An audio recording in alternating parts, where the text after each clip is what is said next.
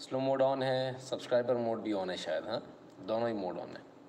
Video like कर दो। अच्छा जी, हमारे आने से पहले आप लोग लाइक के लिए सचेत रहते हैं, बहुत अच्छी बात है। वीडियो पहले लाइक कर दीजिए, उसके बाद आराम से देखते रहिएगा, ना? चालू ही नहीं हुआ डिसलाइक पहले सर, उनको लगा होगा, उनको प्रॉब्लम हो सकती है तो डिसलाइक कर दिया पहले से। प्रॉब्लम तो आपको पता है कौन सी वाली। तो खैर, फटाफट जल्दी से वीडियो को शेयर कर दीजिए अपने मित्रों के साथ में। अपने ग्रुप्स में जहाँ आप वीडियो को शेयर करते हैं, ताकि हम इसको आगे बढ़ाएँ राइट आइए, जब तक आप इस लाइव को शेयर करें, तब तक हम इसका सदुपयोग कर लेते हैं उतने समय का। Eight double seven zero seven two zero one nine six ये वो नंबर है जिस पर आप गूगल पे पेटीएम फ़ोनपे के माध्यम से इस चैनल को सपोर्ट कर सकते हैं, अपनी फ़ीस भर सकते हैं। अमित कुमार जी बहुत बहुत धन्यवाद आपका। संबित मार्था जी, अभी आ रहा हूँ, रथ यात्रा की हार्दिक शुभकामनाएँ। आ रहा हूँ, उसी पर आ रहा हूँ, सर। तो eight double seven zero seven two zero one nine six Google Pay Paytm PhonePe के माध्यम से आप कंट्रीब्यूट कर सकते हैं। भीम यूपीआई है N Shukla in at the rate U Paytm पर भी आप सपोर्ट कर सकते हैं Paytm dot com slash Nitin Shukla पर। और यदि भारत के बाहर हैं तो पेपाल के ज़रिए आप सपोर्ट कर सकते हैं PayPal dot M E slash Nitin Shukla G W L पर। ठीक है? अब आते हैं दूसरे मेथड पर, यानी कि चैनल की बात करने। दो चैनल हैं नितिन शुक्ला वेरीफाइड जिस पर इस समय आप लाइव देख रहे हैं और एक और है नितिन शुक्ला लाइव दोनों को सब्सक्राइब कर दीजिए बेल आइकन दबा लीजिए, एक डायलॉग बॉक्स खुल करेगा उसमें ऑल को ऑन कर लीजिएगा। सबसे ज़रूरी बात टेलीग्राम चैनल है, जहाँ से सारी गतिविधि संचालित होती है। T dot M E slash N Shukla Shukla in ये टेलीग्राम चैनल है। आप देखेंगे एन शुक्ला शुक्लाइन सब जगह लगभग कॉमन है ना? तो ये टेलीग्राम चैनल है। आप टेलीग्राम पर जाकर at the rate N Shukla Shukla in लिख सकते हैं। फ़ोटो वाला आपको चैनल मिलेगा। जिसमें मेरी फ़ोटो लगी होगी, उसको सब्सक्राइब कर लीजिए, तकरीबन सत्रह हज़ार लोग उसमें हैं, ठीक है? उसमें भी अंदर जाके नोटिफिकेशन को ऑन कर लीजिएगा? ऐसा नहीं सब्सक्राइब करके भूल गए, फिर दिक्कत हो जाएगी। ट्विटर इंस्टाग्राम कू शेयर चैट और ट्विटर पर at the rate N Shukla in लिखेंगे, हमारा प्रोफ़ाइल आ जाएगा फॉलो कर लीजिएगा। फेसबुक पर at the rate Nitin Shukla in लिखेंगे तो आपको पेज मिल जाएगा। लाइक कर लीजिएगा फॉलो कर लीजिएगा, इसी प्रकार से गैप पर at the rate Nitin Shukla लिखने से आपको प्रोफ़ाइल मिल जाएगा। वॉल्यूम लो है। Okay so let me take few comments Debu परथियाल फरथियाल जी जय श्री राम शुभेंदु राउत जी जय जगन्नाथ भाई, जगन्नाथ यात्रा की आप सबको बहुत बहुत बहुत बहुत शुभकामनाएँ, रथ यात्रा की बहुत बहुत शुभकामनाएँ। शंभू सुवन पांडे जी, बहुत बहुत धन्यवाद भैया। तो आज रथ यात्रा बहुत बहुत फ़ेमस रहे ये रथ यात्रा दुनिया के अलग अलग देशों से लोग आते हैं रथ यात्रा को देखने। जब इतने सारे जगह से लोग आते हैं तो फिर आप क्यों नहीं देख रहे हो इस रथ यात्रा को? और हम ना दिखाएँ ऐसा हो सकता है क्या? नारायण शंकर रमन जी, नमस्कार। तो आइए, ज़रा रथ यात्रा के दर्शन कर लीजिए।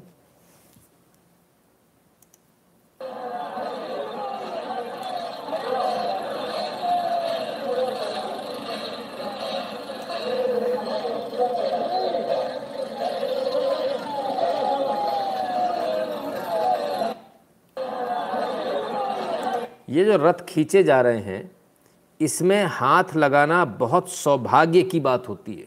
बहुत ही सौभाग्य की बात होती है। हम एक बार एक जगह कहीं मीटिंग में गए थे, वहाँ मीटिंग चल रही थी और थोड़ी देर के लिए मतलब एक चाय का ब्रेक हुआ।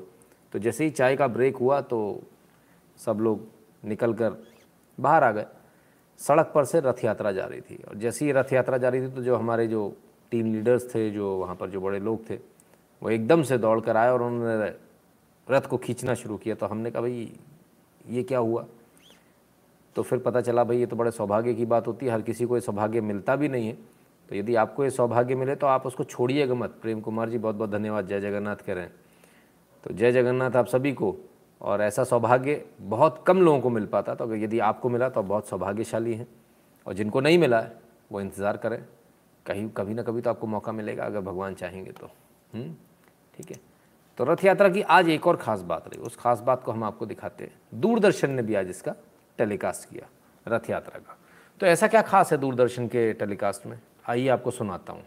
यात्रा प्रचलिता, तदा बुद्धदेवस्य सत्ता कुत्र बुद्धदेवस्य प्रसङ्ग अनन्तरम् आगच्छति इति ते वदन्ति। एवमेव कथयन्ति तत्र नारदस्य परामर्शेण इन्द्रदिम्नः रथत्रयस्य निर्माणं तदा कृतवान् यदा। तत्र संस्कृत में संस्कृत में पूरी रथ यात्रा की कमेंट्री थी। और ये दूरदर्शन पे हुआ। महावेद्यां महावेदी मंडपे गुंडीचा मंडपे यदा चतुर्धा मूर्ति निर्माणं संजातं श्रीविग्रह निर्माणं संजातं तर्हि श्रीविग्रहस्य श्रीमन्दिरं प्रति कथं नेतुं शक्यते इति तत्र सूचना प्राप्यते। यथा तत्र एवं लिख्यते सम्भारतु रुचिरान् कृत्वा रथत्रयम् अतः परं नानालङ्कारसंयुक्तं दिव्याम्बरसुमण्डितं। तस्मिन् समये श्रीजगन्नाथदेवस्य रथस्य नाम गरुडध्वजः इतिहास यदि आपको विश्वास ना हो रहा तो दिखा देते हैं। दूरदर्शन नेशनल। दूरदर्शन नेशनल ने ये लाइव टेलीकास्ट दिखाया था। अभी देखिए भगवान जगन्नाथ रथ यात्रा का ओडिशा के पूरी धाम से लाइव प्रसारण, घर बैठे उठाए भक्तिमय और दुर्लभ दृश्य का आनंद। तो साहब, दूरदर्शन ने ये लाइव प्रसारण किया था, संस्कृत भाषा में किया था। बहुत सारे लोग भाषा को लेकर परेशान थे कि संस्कृत का प्रचलन बढ़ना चाहिए। तो कैसे बढ़ता है प्रचलन? वो कहीं ना कहीं आपको ये सरकार दिखा रही है, कहीं ना कहीं मोदी सरकार आपको दिखा रही है। तो ये मोदी जी का जलवा जो आपको देखने को एक छोटा सा नमूना मिला। क्या हो सकता अगर हम चाहें तो? और क्या नहीं हो सकता अगर हम चाहें तो? सब कुछ संभव है। कुछ भी असंभव नहीं है। लेकिन फिर भी अभी तक ये आइडिया किसी को आया आया नहीं। लेकिन कुछ लोग तो ऐसे भी थे। दूरदर्शन के नीचे पहले लोगों के नीचे लिखा होता था, सत्यम शिवम सुंदरम। इतने सेक्युलर हुए, इतने सेक्युलर हुए कि सत्यम शिवम सुंदरम ही गायब कर दिया था। बोले, नहीं, लोगों का आपत्ति है। जरा सी एक चिट्ठी, एक पोस्ट कार्ड जाता था। पंद्रह पैसे वाला, पचास पैसे का नहीं तो अभी है। पंद्रह पैसे का पोस्ट कार्ड होता था। एक पोस्ट कार्ड जाता था और सरकार हिल जाती थी। तुरंत सत्यम शिवम सुंदरम एक पंद्रह पैसे के पोस्ट कार्ड पर हटा दिया गया था। शायद बुधवार के दिन, जैसे हम सवाल जवाब संडे को रखते हैं, ऐसे सवाल जवाब बुधवार के दिन रखे जाते थे दूरदर्शन पर, जहाँ तक मुझे याद पड़ता है। और उसमें जो चिट्ठियाँ आती थी, उसको देखा जाता था। तो एक पंद्रह पैसे के पोस्ट कार्ड पर एक चिट्ठी आई थी कि सत्यम शिवम सुंदरम लिखा, साहब, ये तो हिंदू धर्म के लिए इंडिया तो सेक्युलर कंट्री तो इसको हटाया जाना चाहिए। और हट गया। सोचिए, संस्कृत अगर उस ज़माने में चल गई होती तो क्या होता? हुँ? हाहाकार मच गया होता, साहब। आज संस्कृत भी चल रही है, सब कुछ चल रहा है। सत्यम शिवम सुंदरम भी वापस आ चुका है, आपको बता दूँ। लोगों को फिर से देख लीजिएगा। सत्यम शिवम सुंदरम आपको दिख जाएगा। ठीक है? और यदि आपको ना विश्वास हो तो दिखा देता हूँ। ये रहा दूरदर्शन का लोगो सत्यम शिवम सुंदरम नेशनल। हम्म, कैसा लग रहा है? आपका वोट वसूल हुआ कि नहीं हुआ? वो पंद्रह लाख पंद्रह लाख जो थे वो मिले कि नहीं मिले? मिल रहे हैं वसूल हो रहा है बस ठीक है। आपको खुशी मिलती रहनी चाहिए। आपको तसल्ली होनी चाहिए कि हमारी जो सरकार है वो सही काम कर रही है। बाकी हमारा क्या है? हमारा तो चलता रहेगा। ठीक है ना? क्लियर है? आगे चलूँ? हम्म, ठीक। अब ये जगन्नाथ यात्रा की बात हुई। लोग बोलेंगे कल तक तो आप बोल रहे थे ऐसा नहीं करना वैसा नहीं करना लोग टूरिस्ट प्लेस पे जा रहे हैं घूम रहे हैं जगन्नाथ यात्रा के लिए आप कुछ नहीं बोलते। नहीं बिल्कुल नहीं बोलते। हम धर्म के काम में कभी नहीं बोलते। और बोलना भी नहीं चाहिए। है ना? सनी मिश्रा जी बहुत बहुत धन्यवाद आपका। ठीक है? क्योंकि वो कोविड प्रोटोकॉल को ध्यान में रखते हुई, हुए निकाली गई थी रथ यात्रा। एक पूरा पैटर्न था, पासेस थे लोगों के पास। ऐसे कोई भी कहीं भी मुँह उठा के नहीं जा रहा था। और मुँह खोल खोल के तो बिल्कुल नहीं जा रहा था। कपड़े खींच खींच के तो बिल्कुल नहीं जा रहा था, जैसे वो मैडम उस दिन थी। वो कपड़े खींच खींच के बच्चों वाले ले आई थी। गलती से आ गए होंगे। तो ऐसा तो नहीं था। तो इसमें और उसमें फ़र्क था। फिर भी, भी मेरी बात लोगों को शायद समझ में नहीं आती होगी। बहुत सारे लोग हिमाचल प्रदेश में घूम रहे मैं हिमाचल के आपको वीडियो दिखाए थे। बहुत सारे लोग घूम रहे थे। तो भगवान भी आज रुष्ट हो गए।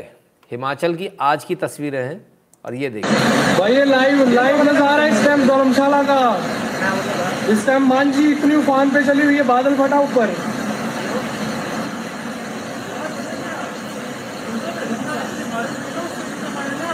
बादल फटा ये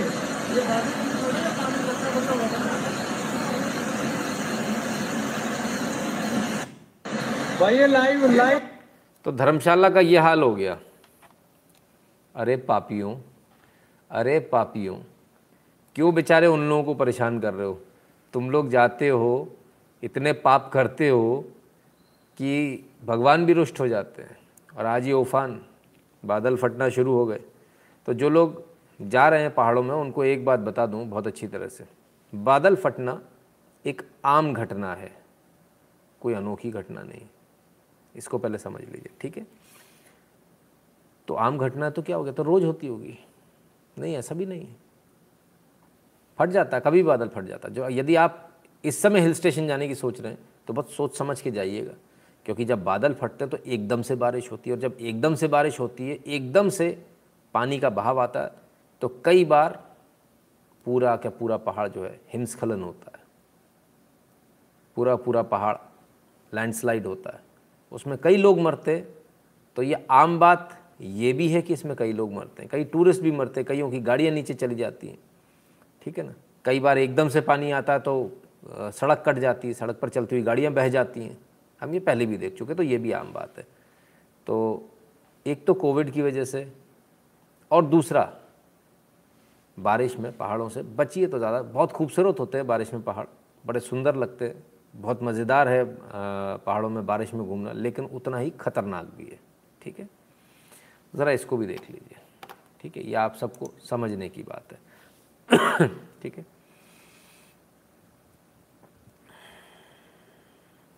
आइए। अब देखते हैं क्या चल रहा है, जो घूम रहे हैं लोग। Delta now dominant corona virus variant in the US CDC जो नया वायरस है डेल्टा वायरस इक्यावन फ़ीसदी केसों का मालिक है ये। यूएस में नए वायरस ने तहलका मचा दिया। इक्यावन फ़ीसदी, पचास फ़ीसदी से भी ज़्यादा केसेस जो हैं, वो सिर्फ़ और सिर्फ़ डेल्टा वायरस के हैं, यानी कि नए वेरिएंट के। तो जो लोग ये सोच रहे हैं कि भाई, हो गया, चला गया, कुछ नहीं गया, अभी डेल्टा वायरस बचा हुआ है। उसके बाद फिर और कुछ ना कुछ आएगा। तो अभी बहुत लंबा हमको समय इसमें निकालना है? हम्म? हेमंत शाह जी, नमस्ते। अभिषेक प्रजापति जी और अभिनव बंसल जी, धन्यवाद भैया आपका, है ना? तो चलिए, डेल्टा वायरस इक्यावन फ़ीसदी के साथ। सोच लीजिए आपको क्या करना है। अब इस पूरे प्रकरण में बहुत सारे लोग बोलेंगे कि भारत में तो अच्छे से किया ही नहीं। कोविड मैनेजमेंट नहीं हुआ, इसलिए यहाँ गड़बड़ हो गई। विदेशों में तो बड़े अच्छे से होता है। विदेशों की बात सुन लेते हैं। आइए।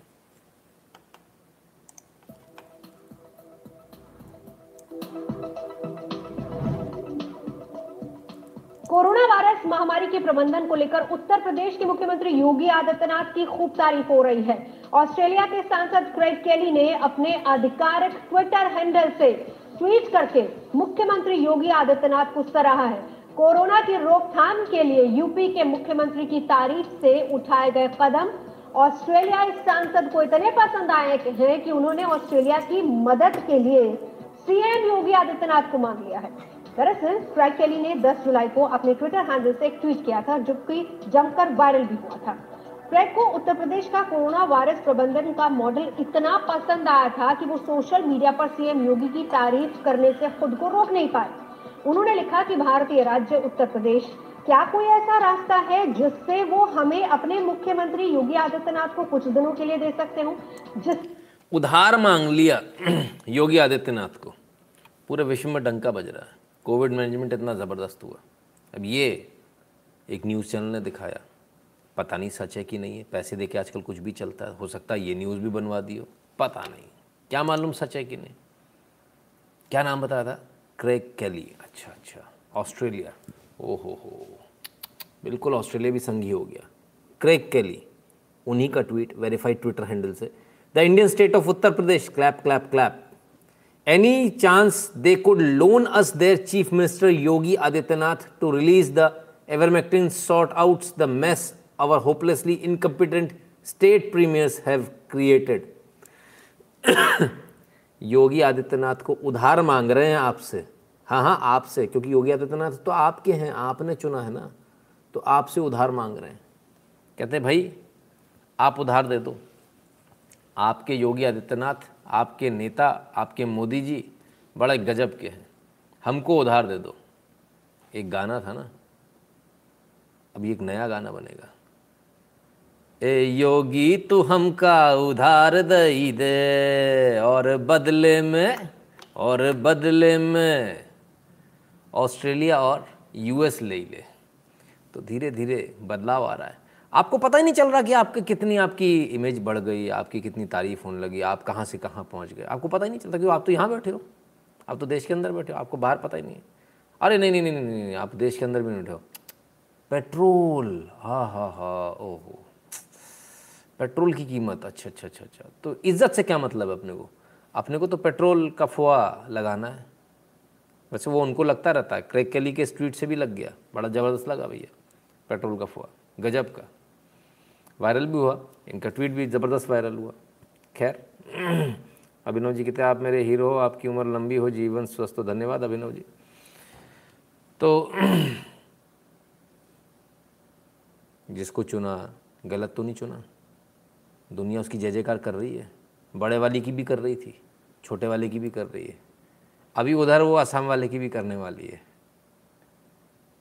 जो पॉपुलेशन पॉपुलेशन कंट्रोल बिल लेकर और है ना। उसका भी ठीक है? तो एक के बाद एक के बाद एक, आप देखिए। आपको समझ में ही नहीं आ रहा आप कहाँ से चले थे और कहाँ पहुँच गए। प्रॉब्लम वहाँ है। आप देख ही नहीं पा रहे कि आप किस जगह से चले थे। एक वो ज़माना था, एक डिप्रेशन का माहौल था। कौन इंडिया, कौन सा भारत? कोई पूछता नहीं था। लोग पाकिस्तान को ज़्यादा जानते थे, भारत को नहीं जानते थे। अब ये सिचुएशन आ गई है कि भाई भारत को लोग जान रहे हैं। पाकिस्तान का तो हमें पता नहीं, लोग जानते कि नहीं। लेकिन फ़िलहाल भारत का डंका बज रहा, भारत के प्रधानमंत्री का तो बज ही चुका, वो तो रॉक स्टार है ही है। अभी नए रॉक स्टार अब चीफ मिनिस्टर्स भी लाइन में लग गए हैं। उनको भी लोग उधार मांगने लगे कभी इससे पहले आपने अपने जीवन में ऐसे ट्वीट्स देखे थे क्या?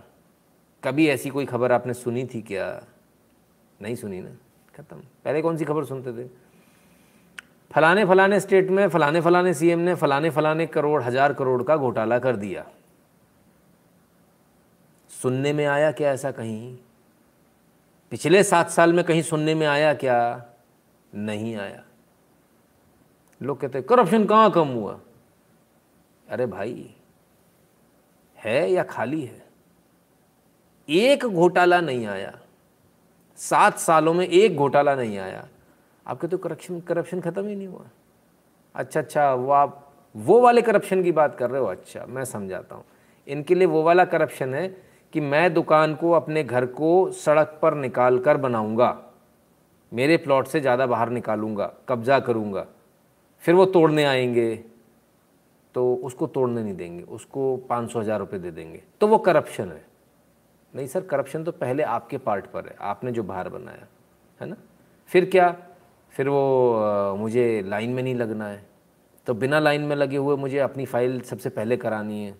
तो धीरे से गए और पैसे दे दिए। तो ये करप्शन है। मतलब पहले भी कर दो इनका, लाइन में भी नहीं लगेंगे। बाकी सारे गधे हैं जो पहले, इनसे पहले लाइन में लगे हुए हैं। ये स्मार्ट है। तो सर, करप्शन तो आप कर रहे हो। सरकार थोड़ी कर रही है। सरकार के पास करप्शन के लिए ज़ीरो टॉलरेंस पॉलिसी है। योगी जी ने बता भी दिया, मोदी जी ने बता भी दिया। दोनों ने करके दिखा दिया। उत्तर प्रदेश जैसा प्रदेश।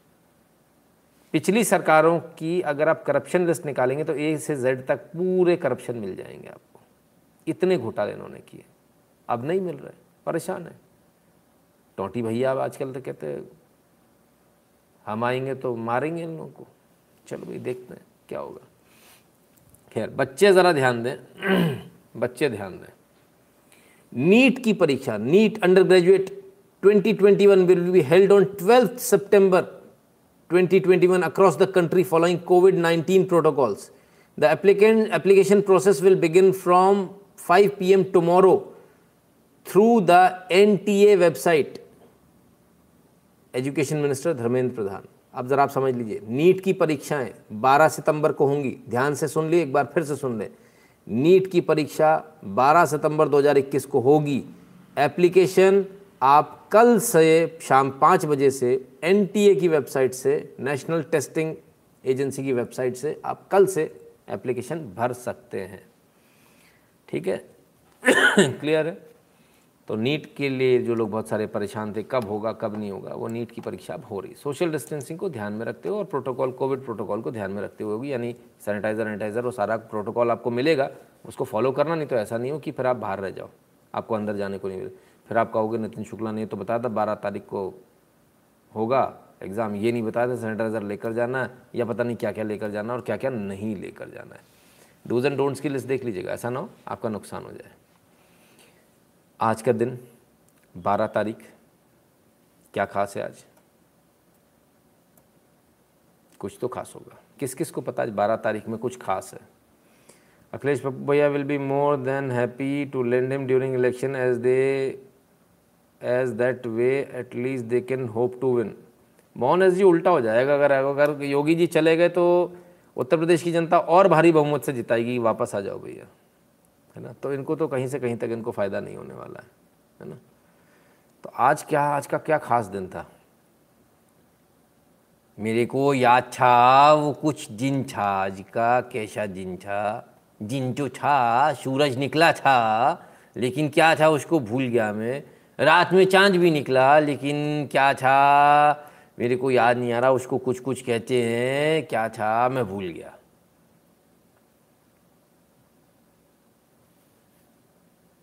हम्म हम्म हम्म हम्म। आ जाओ आ जाओ। आ जाओ और आ जाओ। आ जाओ आ जाओ। कर लो कर लो कर लो। धीरे चुपके से। मैं नहीं देख रहा, आँख बंद कर ली मैंने। मुझे नहीं पता चलेगा किस किसने किया किस किसने नहीं किया। जल्दी से कर लो फटाफट। ठीक है? अरे बाबा। बच्चों को पढ़ाना मुझे बड़ा अच्छा लगता है। खासकर एल के जी यू के जी के बच्चों से। जो छोटे छोटे गाल एकदम बाहर निकल रहते हैं इनके। है ना? बड़ा मज़ा आता है उनको पढ़ाने में। उनको भी इतना नहीं बोलना पड़ता, कसम से। उनको भी इतना नहीं बोलना पड़ता। एक बार बता दो, समझ में आ जाता है। यहाँ बच्चों के पापा बैठे मम्मियाँ बैठी हैं। बोले, बोलेंगे तब कर देंगे लायक इतनी जल्दी क्या है? हुँ? हम्म? कमाल है। चलो भाई, सबको एक एक लॉलीपॉप पकड़ाओ भाई इन सबको। सपना नरूला, सपन नरूला जी बहुत बहुत धन्यवाद भैया आपका। तो भाई, थोड़ा कर लिया करो, है ना? बोलने से डिसलाइक बढ़ गया। अच्छा जी। तो ऐसा क्यों हुआ? कुछ लोग इसी में परेशान रहते हैं। रहना भी चाहिए। थोड़ा परेशान तो उनको भी होना चाहिए, है ना? ठीक है। चलो भाई तो कर दिया लाइक हो गया। बीच बीच में ब्रेक लेने में भी समय आप लोग बर्बाद कर लेते हैं ना?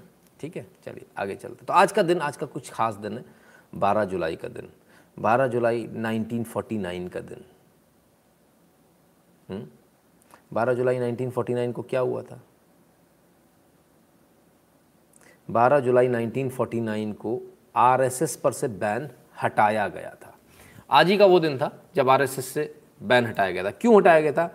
आज का इतिहास, गांधी जी की हत्या के पाँच दिन बाद लगा था आरएसएस पर बैन। ठोस सबूत नहीं मिलने पर 16 महीने बाद सरकार को बदलना पड़ा था फैसला। सरकार को फैसला बदलना पड़ा था। क्यों? क्योंकि सबूत ही नहीं थे। तो ये आज से नहीं चल रहा। उन्नीस से चल रहा है, अड़तालीस से चल रहा है। बैन करो कैसे भी।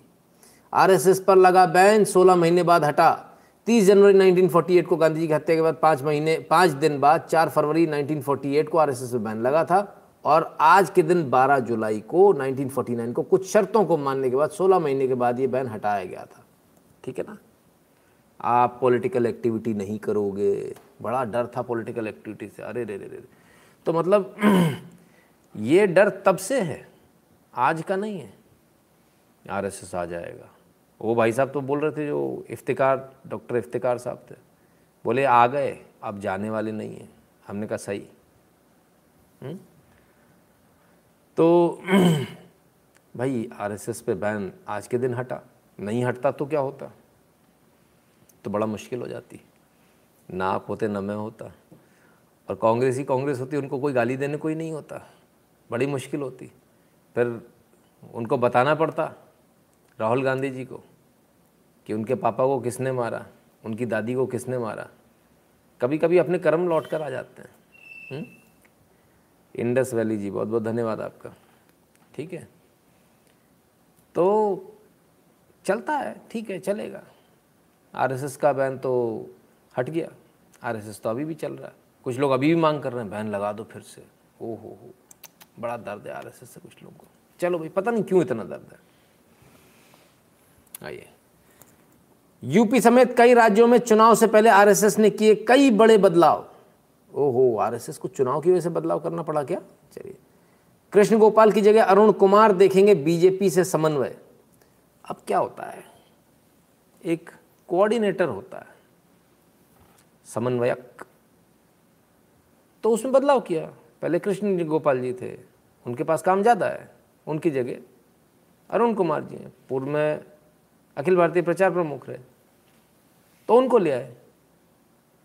अभी इसमें यूपी इलेक्शन को देखते हुए किया, ये बात थोड़ी हजम नहीं होती। हाँ ये बात अलग है कि चित्रकूट में बैठक हो रही थी, शायद उसमें ये फैसला लिया गया। तो बहरहाल, अरुण कुमार जी ज़्यादा अच्छे से समन्वय कर पाएँगे। वो नहीं कर पाएँगे, ऐसी भी कोई बात नहीं है। अरुण कुमार जी भी बहुत अच्छे से समन्वय करते हैं, वो भी बहुत अच्छे से समन्वय करते हैं। तो दोनों का, ये आरएसएस का इंटरनल मैटर है, जिसको लेकर एक न्यूज़ बड़ी न्यूज़ बनाने का एक प्रयास किया गया कि भाई बहुत सारे बदलाव हो गए, वो इसको लेकर हुए, उसको लेकर हुए। नहीं, ऐसा नहीं होता। कभी कभी इसलिए भी किए जाते हैं कि किसी के पास वर्कलोड ज़्यादा होता है, उसलिए भी किए जाते हैं ना। इस बात को लेकर इतना परेशान होने की आवश्यकता नहीं है और होना भी नहीं चाहिए।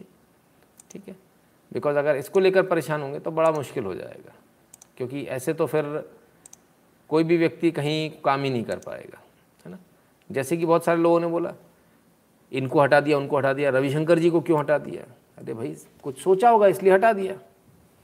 मोदी के पूर्व मंत्री भी बनेंगे गवर्नर। रविशंकर प्रसाद तमिलनाडु के राज्यपाल बनाए जा सकते हैं। कैबिनेट विस्तार के दौरान हटाए गए थे रविशंकर प्रसाद। तो कहीं का गवर्नर बनाने के लिए हटाया गया क्या? है ना? क्यों वहाँ से दूसरी जगह कहीं भेजा जाता है। अच्छे काम करने के लिए आपने बहुत अच्छा काम किया और अच्छे काम की कहीं और आवश्यकता है तो वहाँ भेजा जाता है ठीक है ना?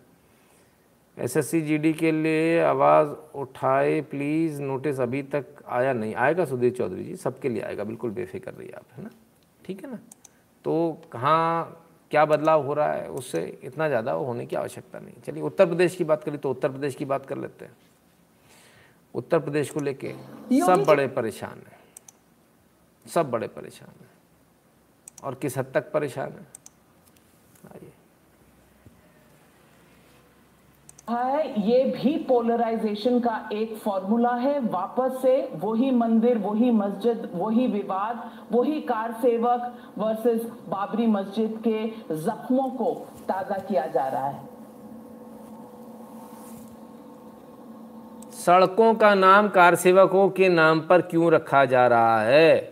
जो कार सेवक वीरगति को प्राप्त हुए, जो कार सेवक वहाँ पर शहीद हो गए राम मंदिर के लिए, उनको लेकर सड़कों के नाम क्यों रखे जा रहे हैं? तो योगी जी का जवाब सुन लें। देखिए, अयोध्या में विवाद शांत हो चुका है। आदरणीय प्रधानमंत्री जी के मार्गदर्शन में उनके कर कमलों से 20 अगस्त 5 अगस्त 2020 में मंदिर पे कार्य का शुभारंभ भी हो चुका है। अयोध्या में राम जन्मभूमि मंदिर निर्माण से संबंधित जो हम लोगों के संकल्प थे, वे संकल्प पूरे हो चुके हैं। रही बात सड़कों के निर्माण के लिए तो मुझे लगता है कि विभाग को इस पर निर्णय लेने का पूरा अधिकार है। इसका पोलराइजेशन से कोई मतलब नहीं है। तो मुझे लगता है कि विभाग को इस पर निर्णय लेने का पूरा अधिकार है। तो मुझे लगता है कि विभाग को इस पर निर्णय लेने का पूरा अधिकार है। इसका पोलराइजेशन से कोई मतलब नहीं है। राम जन्मभूमि में जितने भी निर्दोष कार सेवक मरे मारे गए थे या शहीद हुए उन्हें सम्मान देना मुझे लगता है कि उसकी में कोई बुराई नहीं। उन शहीद कार सेवकों की स्मृति को तरोताजा बनाने के लिए अगर विभाग अपने स्तर पर कोई कार्रवाई कर रही है तो उसमें कहीं कोई बुराई नहीं होनी चाहिए उसको पोलराइजेशन से नहीं जोड़ा जाना चाहिए। चलिए योगी जी तो सीधे सीधे विभाग जो काम कर रहा है, उसको अधिकार है। इसमें कोई दो राय नहीं हर डिपार्टमेंट अपने तरीके से काम करता है, उसको पूरा अधिकार होता है। खासकर नाम रखने का अधिकार होता है। अच्छा देश के अंदर न जाने कितनी गांधी रोड हो गई। देश के अंदर न जाने कितने नेहरू गांधी के नाम के हज़ारों की संख्या में बिल्डिंग्स हैं, मॉल्स हैं, पता नहीं क्या क्या है। लेकिन कार सेवकों के नाम से कुछ नहीं होना चाहिए। अच्छा क्यों? सबसे पहला सड़क तो कोठारी बंधु सड़क बननी चाहिए, हम कहते हैं। क्यों नहीं होनी चाहिए? जिन्होंने इस देश के लिए, इस धर्म के लिए अपने प्राण न्यौछावर किए, उनको सम्मान क्यों नहीं मिलना चाहिए? मैं तो कहता हूँ, उनकी मूर्तियाँ भी लगनी चाहिए। न सिर्फ़ सड़कों का नाम होना चाहिए, बल्कि वहाँ हर छोटे छोटे चौराहे, थोड़ी थोड़ी दूरी पर चौराहे बनाइए। उन पर मूर्ति भी लगाई, ताकि लोगों को पता हो, और मूर्ति के साथ इतिहास भी लिखा हो क्या ये कौन है? इनकी मूर्ति क्यों लगी है? सही लोगों को सम्मान देने का समय आ गया। कभी सोचा था ऐसा होगा? सच सच बताना, ईमानदारी के साथ दिल पर हाथ रखकर। कभी सोचा था ऐसा होगा? कभी नहीं सोचा था। सपना भी नहीं आया था ना ऐसा कि ऐसा भी कोई करेगा, ऐसा भी हो सकता है। हो गया। वोट वसूल हो रहा है। मज़ा आ रहा है। ठीक है। ध्यान रखना अभी, फिर से दोबारा देना आपको वोट। हम्म? ठीक है? अब कार सेवकों की बात हो रही कार सेवकों के नाम पे, फिर मंदिर मस्जिद की बात कर रहे हो, ऐसा कर रहे हो, वैसा कर रहे हो। उत्तर प्रदेश में, कभी आप जनसंख्या नियंत्रण कानून ले आते हो, कभी कुछ लाते हो, कभी कुछ लाते हो। परेशान है लोगों को समझ में नहीं आ रहा, करें तो करें क्या? देखिए, कितना ख्याल है देश का लोगों को। ओ हो हो हो हो। सपा सांसद है। कहते हैं दूसरे देश से लड़ने की नौबत आई तो मर्द कहाँ से लाएँगे? यूपी की जनसंख्या नीति पर सपा सांसद। अरे साहब मतलब इनको पता है, जितने पैदा होंगे, मर्द ही पैदा होंगे। अरे तो भाई साहब, वो लौंडी कौन, किसके पैदा होगी फिर?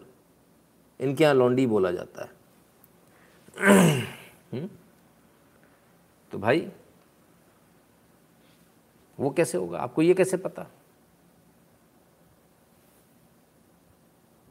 कमाल की बात है। अजीब अजीब देश से, दूसरे देश से लड़ाई हुई। मर्द कहाँ से लाओगे? ये अभी तक तलवार के युग में ही जी रहे हैं। इनको पता ही नहीं आजकल ड्रोन उड़ता है ऊपर से। वो जो तालिबान पे जाता है अफ़गानिस्तान में और धूम धूम करके खेल ख़त्म करके निकल आता है। इनको अभी तक पता ही नहीं है। ये अभी तक तलवार में ही जी रहे हैं। कमाल है साहब, कमाल है। हम्म?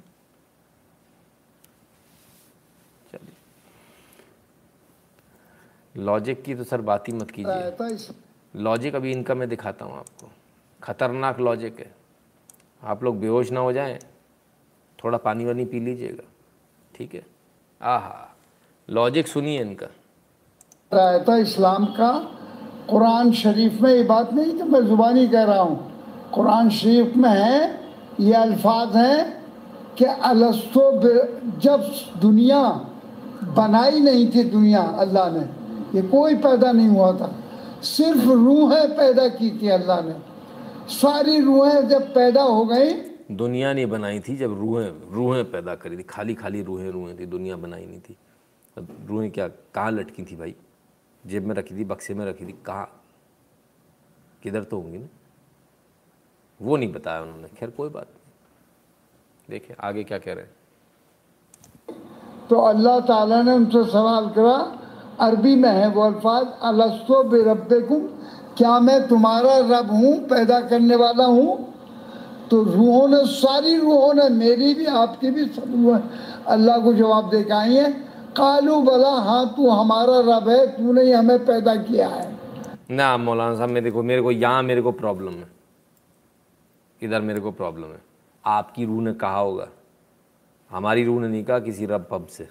आ हमारी रूह ने बस एक ही से कहा, भगवान श्री राम से। ठीक है ना? तो आपकी ने कहा होगा, यार आप अपनी की गारंटी लो, हमारी काय ले ले लो है? ना? ठीक है, आगे चलते हैं। ये इस कानून के हिसाब से तो जितनी रूहें अल्लाह ने बना दी हैं, वो सब रूहें आनी है दुनिया के अंदर। तुम कितनी रोक लगा लो?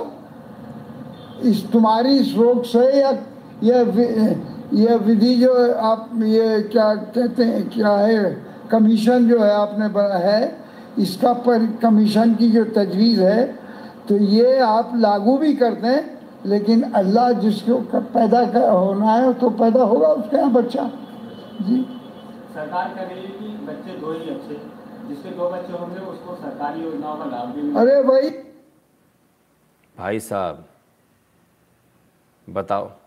पूरी साइंस बायोलॉजी सबकी रेल लगा दी भाई ने। तो जो रूह बना दी है पैदा होंगी। हमें पता ही नहीं था अल्लाह पैदा करता है। हम सोचे इंसान पैदा करते हैं।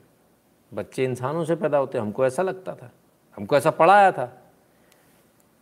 ये कहानिया लेकर के आया बायोलॉजी के टीचर को लेकर के आया इसको लेकर के इसको कोपचे में पीना इसको। बोला ना हमारा ठीक बोल रहा है। कमाल है साहब। कमाल ही हो गया। इसको बोलते हैं लाहौर पे बिल्ला कूदत, बहुत ज़ोर से कूदत। भाई साहब, अल्लाह ने रूहें बनाई, कैसे रोक लोगे? रोकने के हमारे पास उपाय हैं।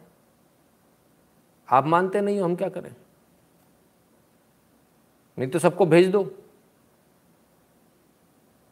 सबको भेजो, रोक देते हैं।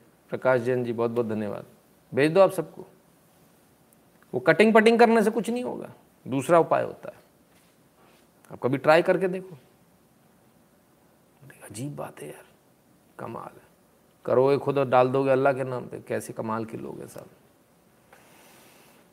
चलो भाई, ठीक है। होता होगा, ऐसा होता होगा। हमको क्या मालूम? ऐसे अजीब व गरीब लॉजिक ऐसे अजीब व गरीब लॉजिक इनका कोई लेना नहीं, देना नहीं, कुछ भी बोलना है। चलिए तो क्या सिर्फ़ इसी बात पर चुनाव लड़ा जाएगा? राम मंदिर पर पॉपुलेशन कंट्रोल बिल पर? नहीं।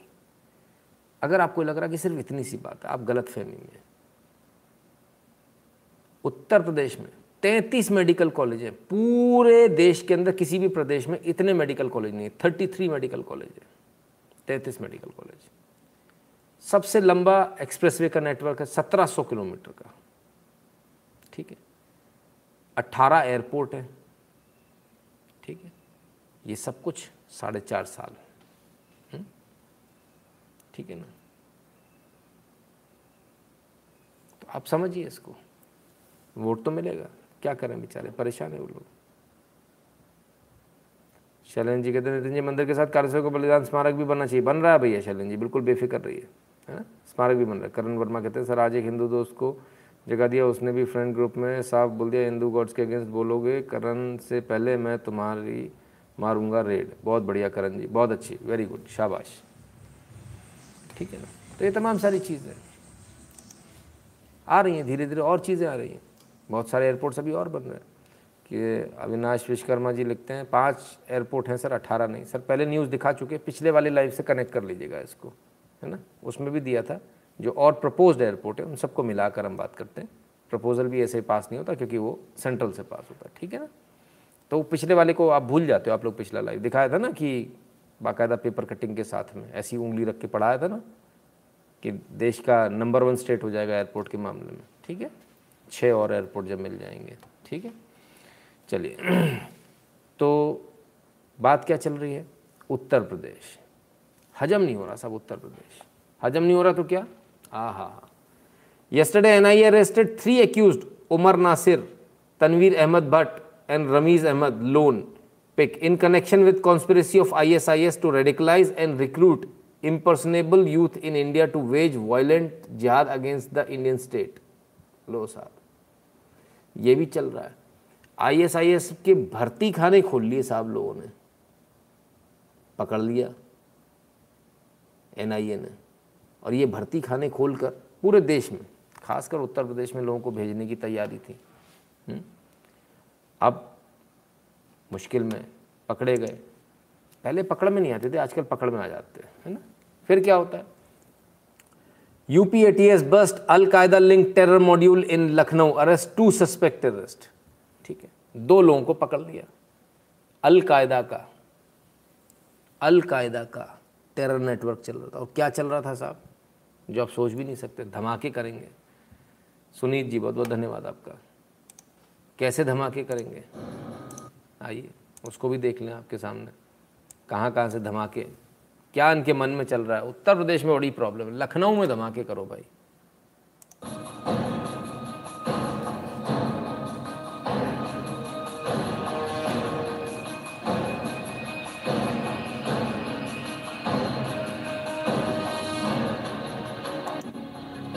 तो क्या नवाबों के शहर में मच जाता कोहरा।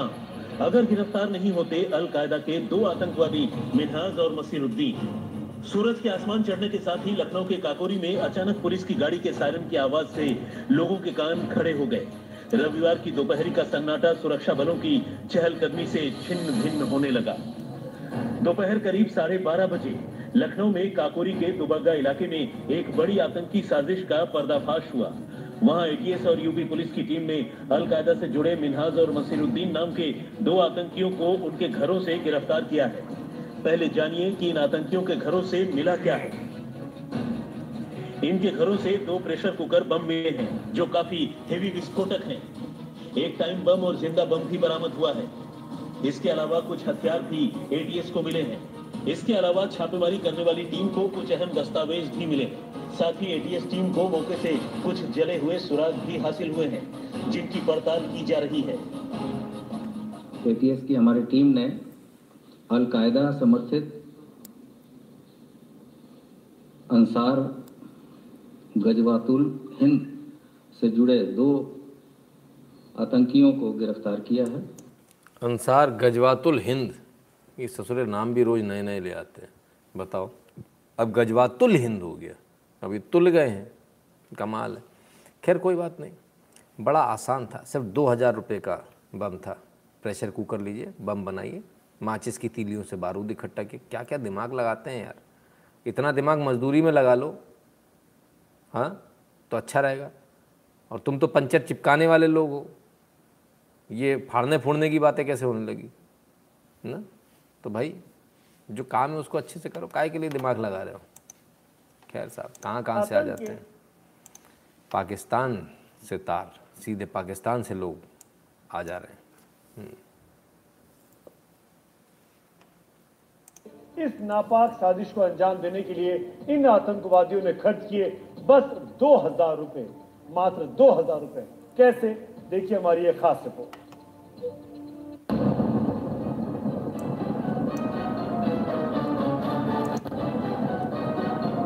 से निकला पारू और आईडी से मिलकर बना मौत का सामान।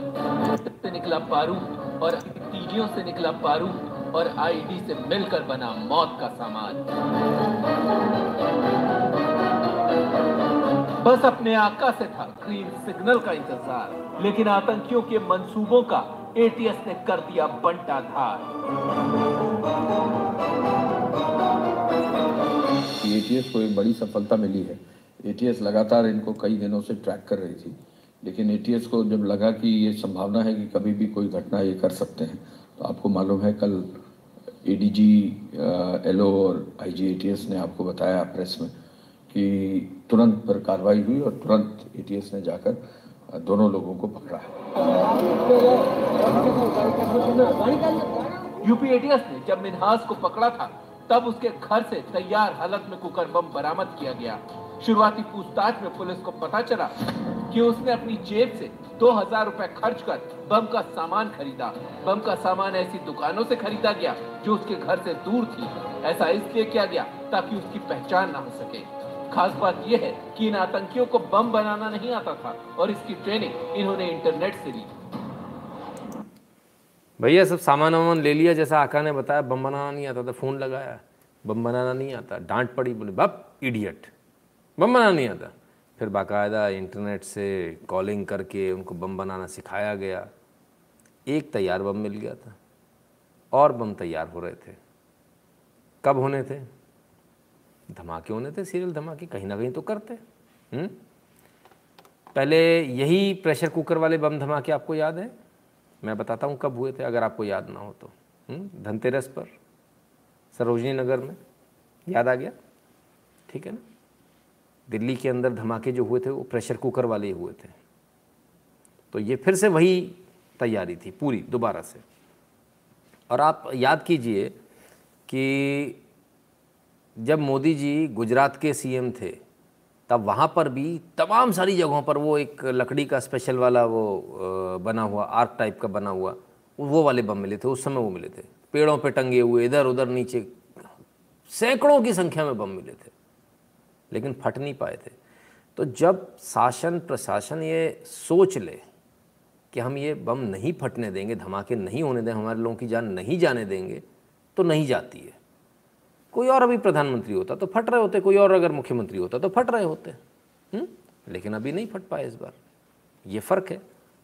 जो आप वोट देते हो, उसका फ़र्क है। अगर आप किसी बुद्धू टाइप के व्यक्ति को वोट दोगे तो बम फटेंगे। वो कहेगा, मैं क्या कर सकता हूँ बम फट रहे तो? सबसे बड़ा चैलेंज दुनिया के अंदर यही होता है। बम ना फटे, सुरक्षा पहले हो जाए। ये बहुत चैलेंजिंग टास्क है, लगभग नामुमकिन होता है। उसको भी करके दिखा रहे हैं लगातार। पिछले सात सालों में कहीं बम धमाका सुनाई दिया क्या? हुआ क्या? बस, अंदाज़ा लगा लीजिए। UAPA section are nothing short of stopping a war grateful for allowing us innocent to live with dignity बिल्कुल तुषार जी एब्सोल्युटली इसमें कोई दो राय नहीं है। यूट्यूबर्स कहते हैं, Sahih Al Bukhari volume four Allah says I have made I've been made victorious with terror. This is the teaching of Islam. This is a सही हतीत अच्छा जी। मुंबई ब्लास्ट में ऐसा कुछ हुआ था सर बिल्कुल बिल्कुल। तो ये चीज़ें नरेंद्र जी, बहुत बहुत धन्यवाद। कंकं की गुगा नहीं होगा। जी, बिल्कुल, बहुत, बिल्कुल कंकं की गुगा नहीं होगा। आपने जी पे से दिया तो। तो इनके, और इनके पास दस्तावेज़ जो मिले, वो दस्तावेज़ क्या किया? ज़रा दस्तावेज़ समझ लीजिए। दस्तावेज़ में इनके पास जो है, वो नक्शे मिले राम मंदिर के, बाबा विश्वनाथ के और मथुरा। यानी कहाँ कहाँ धमाके करने थे? काशी विश्वनाथ, मथुरा और अयोध्या। कमाल की प्लानिंग है, कमाल की सोच है। हैरान है हम लोग तो भाई। खैर, बेचारों की सोच ही बनी रह गई, कुछ कर नहीं पाए। लेकिन इसके बावजूद उनकी तो नाक कट गई। आए थे धमाके करना, नहीं कर पाए। लेकिन एक सज्जन ऐसे हैं जो कहते मेरी बड़ी है ज़्यादा, मुझे कटवानी है। उनका स्टेटमेंट भी सुन लीजिए। इसलिए साथ ही मैं उत्तर प्रदेश की पुलिस पर और खासकर बीजेपी की सरकार भरोसा नहीं कर सकता। इसलिए साथ ही मैं उत्तर प्रदेश की पुलिस पर और खासकर बीजेपी की सरकार भरोसा नहीं कर सकता। मैं उत्तर प्रदेश की पुलिस पर और खासकर बीजेपी की सरकार भरोसा नहीं कर सकता। अरे वाह, क्या बात है। दो लोग हो गए इस देश में जो नाक कटाने का काम करते हैं। उत्तर प्रदेश की पुलिस पे भरोसा नहीं करते। अरे इनके मंत्री तो अभी बोल रहे थे। हम तो पेशाब पे लाते थे। हाँ? कल की तो बात है, इनके विधायक थे कौन से? पूर्व विधायक। हुँ? कमाल के लोग हैं साहब। कमाल के लोग हैं। खैर, इनके जैसे पॉलिटिशियन होंगे, इनका तो बस मतलब पुलिस पर भरोसा नहीं है, प्रशासन पर भरोसा नहीं, सरकार पर भरोसा नहीं। भरोसा किन पर है? आतंकवादियों पर। वो जो कहेंगे, वो सही होगा। उन्होंने कह दिया नहीं, हम तो मासूम हैं। हाँ भाई, मासूम है, ज़बरदस्ती फंसा दिया। उनका तो बस नहीं चल रहा। अभी प्रेस कॉन्फ्रेंस से उठते हैं, नंगे पाँव दौड़ जाते हैं उनको बचाने के लिए। शायद किसी ने नाम नहीं बताया होगा कि उनका नाम क्या है। नाम बता दे तो भाई साहब नंगे पैर दौड़ जाते उन्हें बचाने के लिए। कमाल है साहब। चुनाव आने वाला भैया। देख लेना। हम्म? चलिए तो सिर्फ़ उत्तर प्रदेश ही क्यों? ये तो हर जगह पहुँच जाते हैं। Three Bangladeshi ultras held in held in Kolkata, jihadi literature seized. तीन बांग्लादेशी जिहादी पकड़े गए कोलकाता में। Kolkata. Three Jamaat ul Mujahideen men arrested from Haridevpur house Jamaat ul Mujahideen आतंकवादी संगठन के तीन आतंकवादी पकड़े गए कोलकाता में। तो यानी कि सब जगह फैले हुए, लखनऊ से लेकर कोलकाता तक, कमाल है। वहाँ पर भी वो बोल देंगे, नहीं नहीं नहीं नहीं, इन्होंने कुछ नहीं कहा बेचारे इनोसेंट हैं तो इनोसेंट है। कमाल है साहब, इनकी इनोसेंस का। Extremist terrorist and anti social have made West Bengal their safe shelter the government does not seem willing to catch them West Bengal has become a supplier of extremist the country the country is becoming annoyed West Bengal BJP president Dilip Ghosh on arrest of three J M B terrorist in Kolkata तीन आतंकवादी पकड़े गए तो हमलावर हुए BJP कहते हैं कि भाई एक्सट्रीमिस्ट टेररिस्ट और एंटी सोशल का हब बन गया है बंगाल उनका शेल्टर उनको यहाँ मिलती सेफ़ शेल्टर सरकार उनको पकड़ना नहीं चाहती। क्यों? वोट बैंक चला जाएगा। बात तो सही है। सरकार पकड़ना चाहती तो पकड़ सकती थी, लेकिन सरकार पकड़ती नहीं। सरकार तो छोड़ देती है हर बार। कोशिश करते भैया, टाल हो जितना टाले अब एन आई पकड़ लेता तो बात अलग है। बड़ी दिक्कत है इनको। तेज कहते हैं, नमस्कार नितिन जी, पहले मैं आपको गलत समझता था, लेकिन आपका लाइव लगातार देखने के बाद मुझे चीज़ें समझ आई। आप बहुत अच्छा काम कर रहे हैं। आपसे माफ़ी चाहता हूँ। कई बार आपसे बहस किए धन्यवाद। कोई बात नहीं देशभक्त जी। कोई दिक्कत वाली बात नहीं मुद्दा ये कि अब आपको समझ में आया ना, समझ में आना चाहिए। हम लोगों को चीज़ों को समझने की थोड़ी सी समय लगता है, लेकिन धीरे धीरे समझ जाते हैं। कभी मुझे भी नहीं आता था, ऐसा नहीं कि मुझे हमेशा से आता था। जब इन लोगों की बदमाशियाँ देखी, लगातार देखा तो समझ में आया, यार तो देश को डुबोने वाले लोग हैं। तब फिर समझ में आया। तो इसलिए एनालिसिस इसीलिए करते हैं, ताकि सबको समझ में आए। तो ऐसे लोगों को सहारा देने वाले लोग मौजूद हैं। बबू और बुआ अवसर में आपदा ढूंढते हैं गुरुजी, बिल्कुल सही बात है, एकदम अवसर में आपदा ढूँढने वाले लोग हैं। खैर, एक बुरी खबर ये है कि Dominica court grants interim bail to fugitive diamantaire Mehul Choksi on ground, on medical ground to travel to Antigua and Bar, Barbuda. Bail granted strictly for medical treatment in Antigua, interim bail granted till he is certified fit to travel after that he has to return to Dominica तो Dominica से इनको bell मिल गई। इन्होंने बोला, भाई, मेरी तबीयत ख़राब है। तो मेडिकल आधार पर आज इनको इंटरिम बेल मिली। बेल नहीं मिली इंटरिम बेल ये ठीक होने के बाद वापस इनको आना है और अपने आप को दोबारा से जमा करना डोमिनिका में। Dominica high court allows Mehul Choksi to return to Antigua on bail for treatment ये तो गर्लफ्रेंड के साथ घूम रहे थे कल तक। कल तक गर्लफ्रेंड के साथ घूम रहे थे, इनकी तबीयत कहाँ से खराब हो गई? ये बात हमको समझ में नहीं आई। इनके पैर खराब हो गए? व्हील चेयर पर बैठे अरे, कमाल हो गया। भैया व्याग्रा तो ज़्यादा नहीं खाली थी, उसका कहीं वो तो नहीं आ गया साइड इफ़ेक्ट झूठ बोलकर, उल्लू बनाकर इंटरम बेल लेने में कहीं ना कहीं सक्सेसफुल तो हुए। देखते आगे क्या होता है। क्योंकि सरकार भी पूरी ताकत लगा दी थी सरकार ने इनको वापस लाने के लिए। लेकिन बच गए फ़िलहाल। कितने दिन? बकरी की अम्मा कब तक खैर मनाएगी? वो देखना है। खैर, कमाल के लोग हैं। कभी घूमते फिरते हैं गर्लफ्रेंड्स के साथ में। कभी कहते मेरी तबीयत ख़राब है, मैं तो खड़ा नहीं हो सकता। कल तक तो घूम रहे थे गर्लफ्रेंड्स के साथ में। ठीक है भाई। सबकी अपनी अपनी। है क्या कह सकते? कोर्ट ने मान लिया। ज़्यादा दिन नहीं आएगा, इंडिया डंडा होगा। नहीं, आए, सर, आना तो है ही, है ना? आएगा। भवक भाटिया जी, क्या हुआ? इतने खुश हो गए आप, इतना हंस रहे हो लोट लोट के क्या बात हो गई? हमको भी बताया करो, हम लोग भी हंसा करेंगे, है ना? आगे चलते, एक और खबर पर चलते। एक और भाई साहब है, जिनकी गर्लफ्रेंड थी, जिसके चक्कर में फंस गए थे वो। पूरा देश ही फंसा दिया था उन्होंने उसके चक्कर में। In a blow for K P Oli Nepal Supreme Court asks president to appoint Congress leader Sher Bahadur Deuba SPM क्या किया था इन्होंने? अल्पमत की सरकार थी के पी ओली की। उस अल्पमत की सरकार में इन्होंने जो वहाँ की नेशनल असेंबली उसको भंग करा दिया था। प्रेसिडेंट से कह के भंग करा दिया था और तब तक के लिए अपने आप को एक्टिंग प्राइम मिनिस्टर बनवा लिया था कि भाई तब तक, जब तक चुनाव नहीं होते, तब तक ये प्रधानमंत्री रहेंगे। सुप्रीम कोर्ट ने नेपाल के राष्ट्रपति के उस फैसले को पलट दिया, बदल दिया और स्पष्ट मना कर दिया, बोले चुनाव नहीं होंगे। पार्लियामेंट भंग नहीं होगी और जिसे हाउस ऑफ़ रिप्रेजेंटेटिव बोलते हैं वहाँ पर, और फ़िलहाल शेर बहादुर देबुआ को प्रेसिडेंट प्राइम मिनिस्टर बनाया जाए। ये स्पष्ट रूप से कह दिया। तो बनाया जाए तो कब बनाया जाएगा?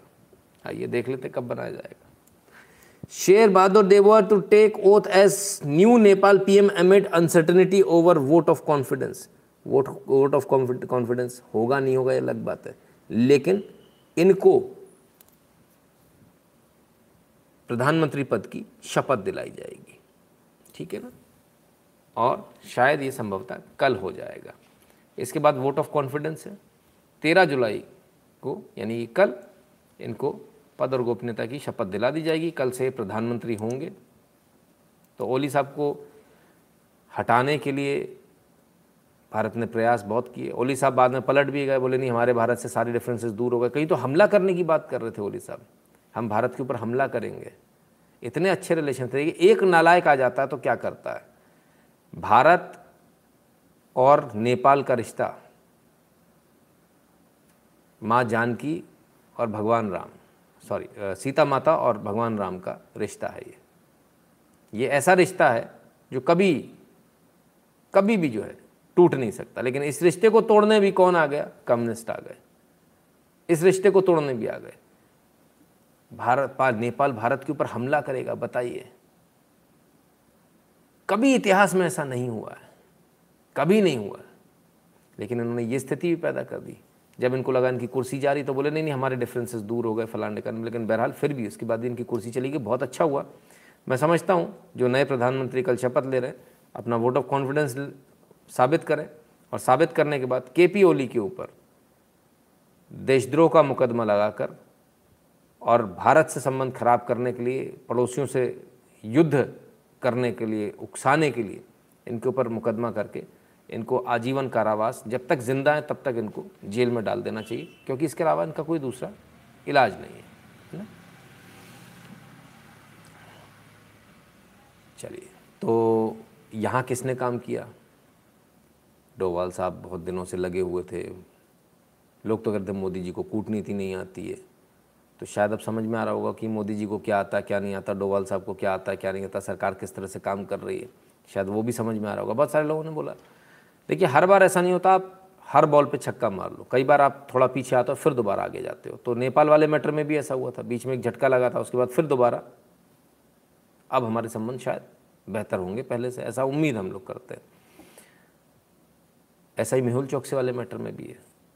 आज आप एक कदम पीछे हो हो सकता है। कल फिर दोबारा कुछ कोशिश करेंगे। हो सकता है कल फिर आए। लाना ही है, लेकर ही आएँगे। एक अच्छी खबर ज़रा आपको बता दें सबके बीच में। Retail inflation marginally eases to 6.26 percent in June I I P grows 29.3 percent industrial production India's industrial production index of industrial production 30 percent के आसपास ग्रो कर गया 30 परसेंट के आसपास ग्रो कर गया, बाबा रे बाबा। यानी भारत में जो इंडस्ट्रियल प्रोडक्शन है, वो 29.3 परसेंट राइज कर गया, सिर्फ़ मई के महीने में। मैन्युफैक्चरिंग सेक्टर के बेहतरीन परफॉर्मेंस के कारण India's industrial production grows to 29.3 percent in May तो वो मंदी वंदी और ये वो लोग बोल रहे थे, काम नहीं है, फलान नहीं है, ढिकान नहीं तो भाई ये कैसे आ रहा है फिर? तीस परसेंट कैसे आ रहा है? आप कहाँ पर हैं? आप इस तीस परसेंट में हैं या नहीं हैं? ये देखने वाली बात है। आप पीछे तो नहीं छूट गए? अगर छूट गए तो तुरंत कमर कस लीजिए और उतर आइए मैदान में। आप जैसे सच्चे सनातनी देश का गौरव है। बहुत बहुत धन्यवाद देशभक्त भैया। गरीब हिंदू को भ्रम फैलाना शुरू हो गया है। मेरे जानकार का तीसरा बच्चे को डॉक्टर ने डरा दिया कि उसकी सब्सिडी चली जाएगी। योगी ने रिस्क लिया। अंकुर कौशिक जी, बिल्कुल गलत है। अभी तो लागू ही नहीं हुआ। अभी तो सिर्फ़ घोषणा हुई है, लागू होगा, किस तारीख से होगा, क्या होगा, वो बात की बात है। अभी इतना जल्दी, और डॉक्टर ने यदि ऐसा कहा है तो उस डॉक्टर का नाम सार्वजनिक कीजिए। उसमें सार्वजनिक तौर पर उसकी निंदा होनी चाहिए ऐसे डॉक्टर्स की जो झूठ बोल रहे हैं। डॉक्टर्स वैसे बहुत खफा है मोदी और योगी से, है ना? हम्म क्यों? सारे नहीं, कुछ डॉक्टर्स काफ़ी खफा हैं, ठीक है? तो साहब प्रोडक्शन बढ़ रहा है।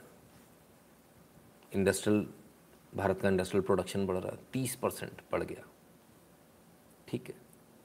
बस इतना ही, ना, और आगे आते सबमरीन्स भी बन रही हैं भाई। Indian Navy six new indigenous submarines won't have indigenous AIP for prolong underwater stay submarine तो भारत में बन रही है, लेकिन इसमें एक ए आई पी होता है है ना? एयर इंडिपेंडेंट प्रोपल्शन वो भारतीय नहीं लगेगा फ़िलहाल के लिए, क्योंकि वो उतना उन्नत तकनीक का नहीं अब ये क्या है ये? इसको हम देखेंगे, है ना? तो सबमरीन जो भारत में कभी सपना भी नहीं देख सकते थे बनने का, वो बन रही हैं सबमरीन्स जो ऑक्सीजन लेने की बार बार ऊपर आना पड़ता था, हवा लेने के लिए बार बार ऊपर आना पड़ता था पनडुब्बी को। वो पनडुब्बी का वो एक जो सिस्टम होता है, वो डीआरडीओ ने बना लिया, लेकिन उतना सही नहीं। तो फ़िलहाल के लिए अभी डीआरडीओ को नहीं लगेगा। सरकार ने समय दे दिया डीआरडीओ को कि भाई बारह महीने में, इतने दिनों में आप इसको दोबारा लेकर आइए, हम इसको फिर बदलेंगे और अपना ही लगाएँगे बाद में। लेकिन फ़िलहाल अभी बाहर से ले रहे हैं। फ़िलहाल जो है टेंडर्स इसके फ्लोट कर दिए गए तो एआईपी बाहर कराएगा लेकिन क्योंकि जल्दी बनाना सबमरीन्स की जल्दी है। क्यों सबमरीन्स की इतनी जल्दी है? आखिर कहाँ इस्तेमाल होने वाली है?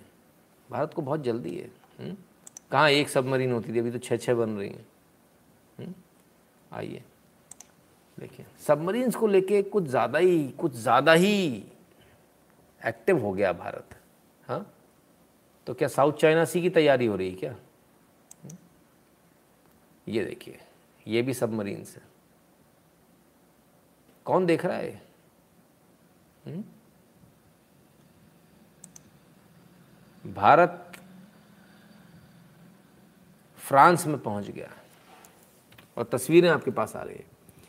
At the strategic Brest naval base France ambassador of India to France Javed Ashraf had excellent discussions with the Naval Group of sub on submarines future maritime technology and capabilities and India France partnership embassy of India in Paris France तो submarine भी France की submarine भी देख रहे हैं। वहाँ पर भी संभावनाएँ तलाशी जा रही है। फ्रांस से भी सबमरीन ली जा सकती है। टेक्नोलॉजी ट्रांसफ़र लिया जा सकता है। फ्रांस की सबमरीन्स मेक इन इंडिया के तहत भारत में बनाई जा सकती हैं। इस पर भी चर्चा चल रही है और भारत इस पर काफ़ी एग्रेसिव है। काफ़ी एग्रेसिव है। हम्म? तो भाई ये चीज़ें तो हैं। पहले तो लोग रोते रहते थे, हमारे पास गोला बारूद नहीं है। अभी तो सबमरीन्स भी बन रही हैं भारत में। कमाल है। चलिए साहब एक वो खबर जिसके लेके बड़ा हंगामा है, इस खबर को लेके। क्या हुआ? हिंदू फोबिया, देवी देवताओं की प्रतिमा के साथ नासा प्रशिक्षु की तस्वीर देख चिढ़े हिंदू फोबिक। नासा की प्रशिक्षु, प्रतिमा रॉय उसकी उस तस्वीर को सेक्युलर तत्व बौखलाए हुए, जिसमें प्रतिमा ने अपनी हिंदू आस्था को गर्व से दर्शाया है। ये तो बड़ी अच्छी बात है। बड़े बौखला गए सारे के सारे। कि आखिर ऐसा कैसे कर दिया? भाई, अगर हिंदू भगवान भी रख ले अपने, फ़ोटो भी लगवा ले भगवान की तो बड़ी आफत है। लेकिन बाकी लोग कुछ भी करें तो कोई दिक्कत नहीं है। ऐसा नहीं कि सिर्फ़ विदेश में ऐसा हो रहा है, ऐसा नहीं कि सिर्फ़ यहाँ वाले लोग ऐसा कर रहे हैं। जगह जगह जगह जगह ऐसा हो रहा है। हर जगह ऐसा हो रहा है। कहाँ कहाँ हो रहा है? आइए, भारत के अंदर दिखा देता हूँ कहाँ कहाँ हो रहा है। हिंदू होना ही पाप हो गया इस देश के अंदर, ऐसा लगता है। गाजियाबाद के हिंडन बिहार की तस्वीरें हमने इससे पहले भी आपको दिखाई थी। ये वही हिंडन बिहार है जो लगातार हिंदू विहीन होता जा रहा है। एक समय में नब्बे परसेंट आबादी, हिंदू आबादी के इस हिंदन बिहार में आज दो परसेंट हिंदू शेष रह गए हैं। ऐसे में ये एक मंदिर है जहाँ पर हिंदू पूजा पाठ करते हैं। शिव मंदिर बालाजी धाम। इस मंदिर को भी टारगेट किया जा रहा है। और यहाँ के महन को भगाने की कोशिश चल रही है। यही कारण है कि इस मंदिर के सामने जब पूजा पाठ का समय होता है, गाली गलौज दी जाती है और एक बड़ी भीड़ इकट्ठा हो जाती है जब महाराज जी विरोध चलाते हैं। अब ऐसे में कोशिश ये चल रही है कि महाराज जी यहाँ से भाग जाए और ये पूरा हिंदन बिहार हिंदू विहीन बन जाए। अब महाराज जी ने प्रशासन से गुहार लगाई थी तो दो दिन बाद प्रशासन ने आश्वासन दिया है कि इस पूरे मामले में जाँच करके उनको न्याय दिया जाएगा, लेकिन महाराज जी का कहना है कि अगर उनको न्याय नहीं दिया जाता है तो इसी मंदिर के सामने आत्मदाह कर लेंगे। फ़िलहाल देख सकते हैं पुलिस प्रशासन की जो फोर्स है पीएससी तो साहब, नब्बे प्रतिशत आबादी थी हिंदुओं की। डराते रहे, भगाते रहे, और हिंदू को तो मालूम है आपको हालत क्या है। भागता रहता हो। अब दो परसेंट रह गए हिंदू। अब एक मंदिर है। उस मंदिर को भी बंद किया जा रहा है। दादागिरी की जा रही। कैसे? आइए देखिए ज़रा। डर और भय तो है ही है और असुरक्षित महसूस कर रहे हैं हम लोग इस टाइम और बहुत ज़्यादा असुरक्षित, पता नहीं हमारे साथ कब क्या हो जाए और कब हम लोग मारे जाएँ। मंगलवार को लोग यहाँ दर्शनार्थी आते हैं, बहन बेटी आती हैं, उनकी चुन्नियाँ खींची जाती हैं, उनके हाथ पकड़ लिए जाते हैं, बदतमीजी करी जाती है, उनके साथ एक्टिवा से टक्कर मार दी जाती है। यहाँ के हिंदू को भगाना है और मंदिर को ध्वस्त कर कर मस्जिद बनानी है। 2001 में 90 परसेंट हिंदू था और ये शासन प्रशासन कार्रवाई नहीं करता है। इसी कारण आज दो परसेंट हिंदू रह गया है। जो हिंदूवादी हैं, उन पर संपर्क कर रहे हैं। कह रहे हैं, अगर आप वहाँ हनुमान चालीसा में जाएँगे तो आप पर एफआईआर होगी, दबाव दे रहे हैं। अधिकारी पहुँच रहे हैं उन लोगों को, फ़ोन से संपर्क साध रहे हैं। मंदिर पर नहीं जाना तो गाली सुनते रहे यहाँ पे आके। कब तक पिटेंगे हम लोग? अगर प्रशासन कार्रवाई नहीं करेगा हम तीन संत हैं अभी भी कह रहे हम लोग आत्मदाह मंदिर के आगे कर लेंगे। महाराज जी के समय में सब हिंदू था धीरे धीरे आज दो परसेंट रह गया। ब्लेड कटर लेके अपराधी मिलते हैं थाने में सूचित करो तो वो उल्टा आरोपी हमें बताते हैं। क्या आप लोग मुसलमानों को रास्ता निकलना बंद कर दोगे? तो साहब ये स्थिति है। जब शासन प्रशासन कार्रवाई नहीं करता तब वाकई में ऐसा होता है। कि अराजकता फैलती है? और जब अराजकता फैलती है तब लोग छोड़कर भाग जाते हैं। कार्रवाई नहीं होगी, एक तरफा कार्रवाई होगी। उल्टे मुकदमे लग जाएँगे। इन लोगों के ऊपर उल्टा मुकदमा लगा दिया गया था।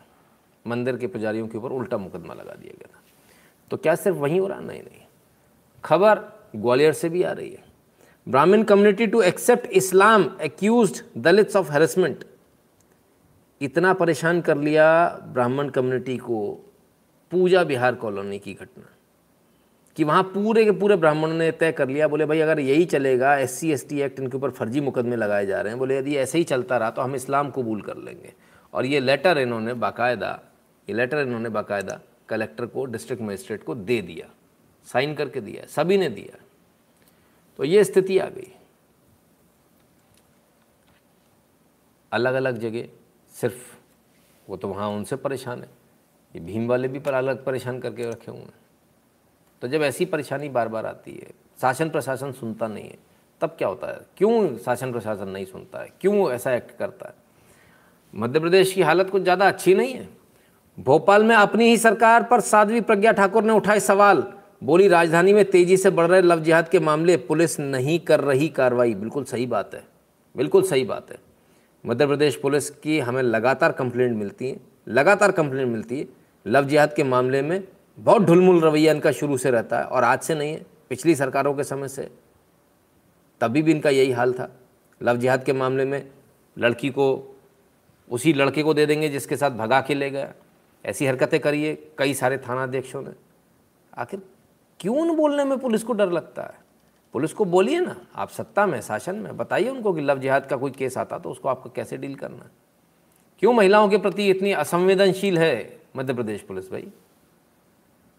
ये तो प्रायोरिटी पे होना चाहिए। और अगर नहीं हो पा रहा तो ऐसी सरकार की हमें आवश्यकता नहीं है। लव जिहाद जैसे केस नहीं हो पा रहे, यदि बहन बेटी हमारी सुरक्षित नहीं है तो ऐसी सरकार का क्या मतलब है? इसलिए सरकारें भी सोच लें, विचार कर लें। और एक बात बहुत स्पष्ट है लव जिहाद के मामले में कहीं से कहीं तक कोई कोताही नहीं होनी चाहिए। ये खुद मुख्यमंत्री को इसमें आदेश देना चाहिए, मुझे ऐसा लगता है। करेंगे तो अच्छा रहेगा। गृह मंत्री जी को भी इसमें सीधा स्पष्ट आदेश देना चाहिए, सख्त आदेश देना चाहिए कि भाई ये क्या हो रखा है। जिहाद के मामले में तो सवाल ही नहीं उठता कि कोई वो हो। लेकिन जब शासन प्रशासन कार्रवाई नहीं करता, तब क्या होता है? हुँ? तब ये होता है कि लोग खुद कानून अपने हाथ में ले लेते हैं। लीजिए साहब, पकड़ लिया। अबे हाथ पैर तोड़ना नहीं है, टूटेंगे अभी रुक तो सही तो। ये लव जिहाद करता है। ये हिंदुओं की बेन बेटियों को भगवाता है, इसकी इसकी टांग इसकी। ठेकेदार बन गया ना ये।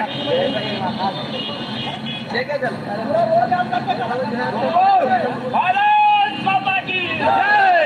वंदे वंदे मातरम वंदे मातरम लड़कियों को मुसलमान के लड़कों के साथ हिंदुओं की लड़कियों को ये भगवाता है। पूरा जान कर दो। हेलो स्थानीय लोगों के संरक्षण में लव जिहाद बरबराह संपूर्ण है स्थानीय नेता स्थानीय लोगों के संरक्षण में लव जिहाद बरबराह संपूर्ण है स्थानीय नेताओं के संरक्षण में। हम तरफ़ नहीं देंगे लव जिहाद को लव जिहाद है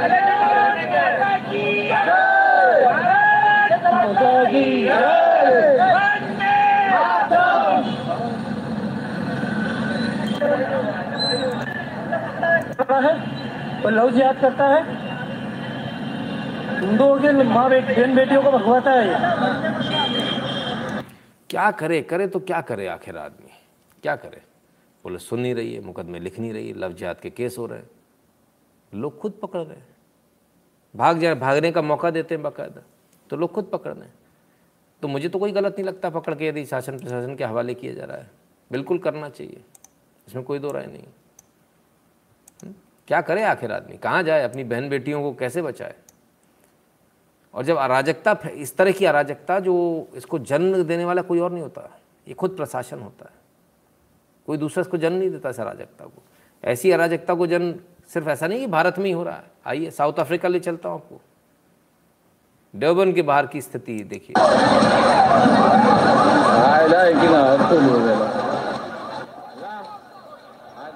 पूरा का पूरा मॉल लूट लिया जी। पूरा का पूरा मॉल लूट लिया। Westmead cash and carry.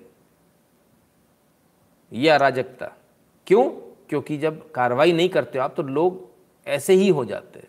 हौसले बुलंद होते जाते लोगों के। ये स्थिति है। पूरा का पूरा मॉल लूट लिया। देखिए किस तरह से ले लेके भाग रहे हैं सामान। ये स्थिति। Durban, South Africa. एक और दिखाता हूँ आपको। हम्म? जोहानसबर्ग भी देख लीजिए, साउथ अफ्रीका का ही।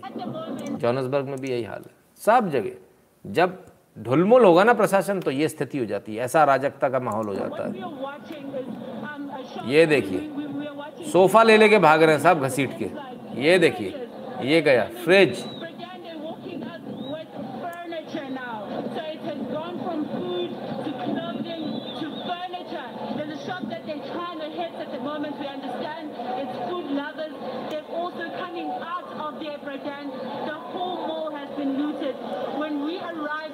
Police were shooting. BLM.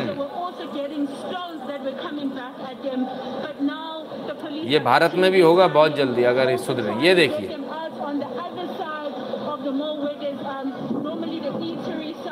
them out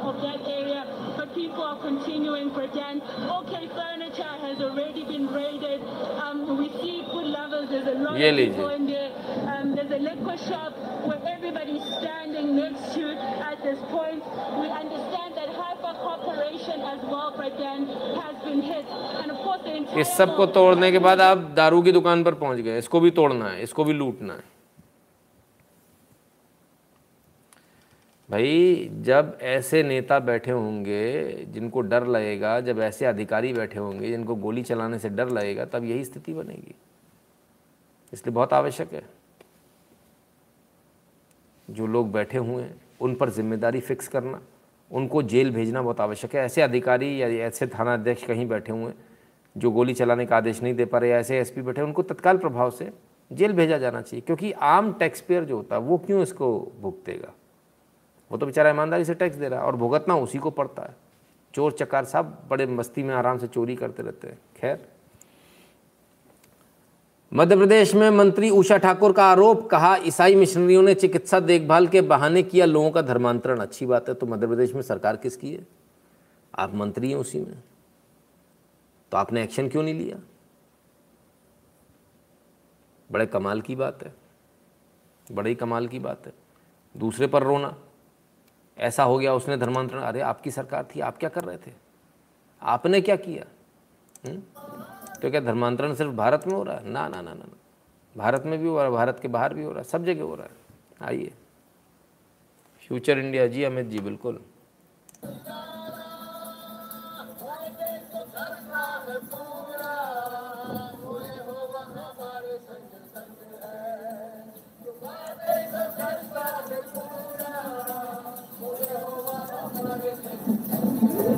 Hindi में गाना चल रहा साहब। और ये अमेरिका में चल रहा है। ठीक है? दिवाली फेस्टिवल पर चल रहा है। वेरी गुड, बहुत बढ़िया। दिवाली का फेस्टिवल चल रहा है, शॉपिंग करने आएँगे, हिंदू आएँगे तो उनको कन्वर्ट करने का मौका मिलेगा, है ना? ठीक है ना?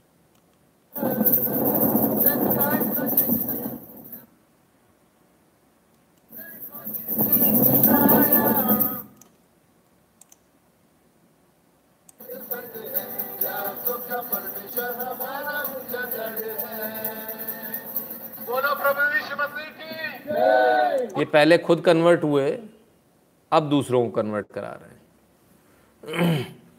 कन्वर्ट होके धर्म का प्रचार कर रहे हैं, दूसरे के धर्म का प्रचार कर रहे हैं। अपने के, अपना धर्म का प्रचार करने में इनको शर्म आती थी।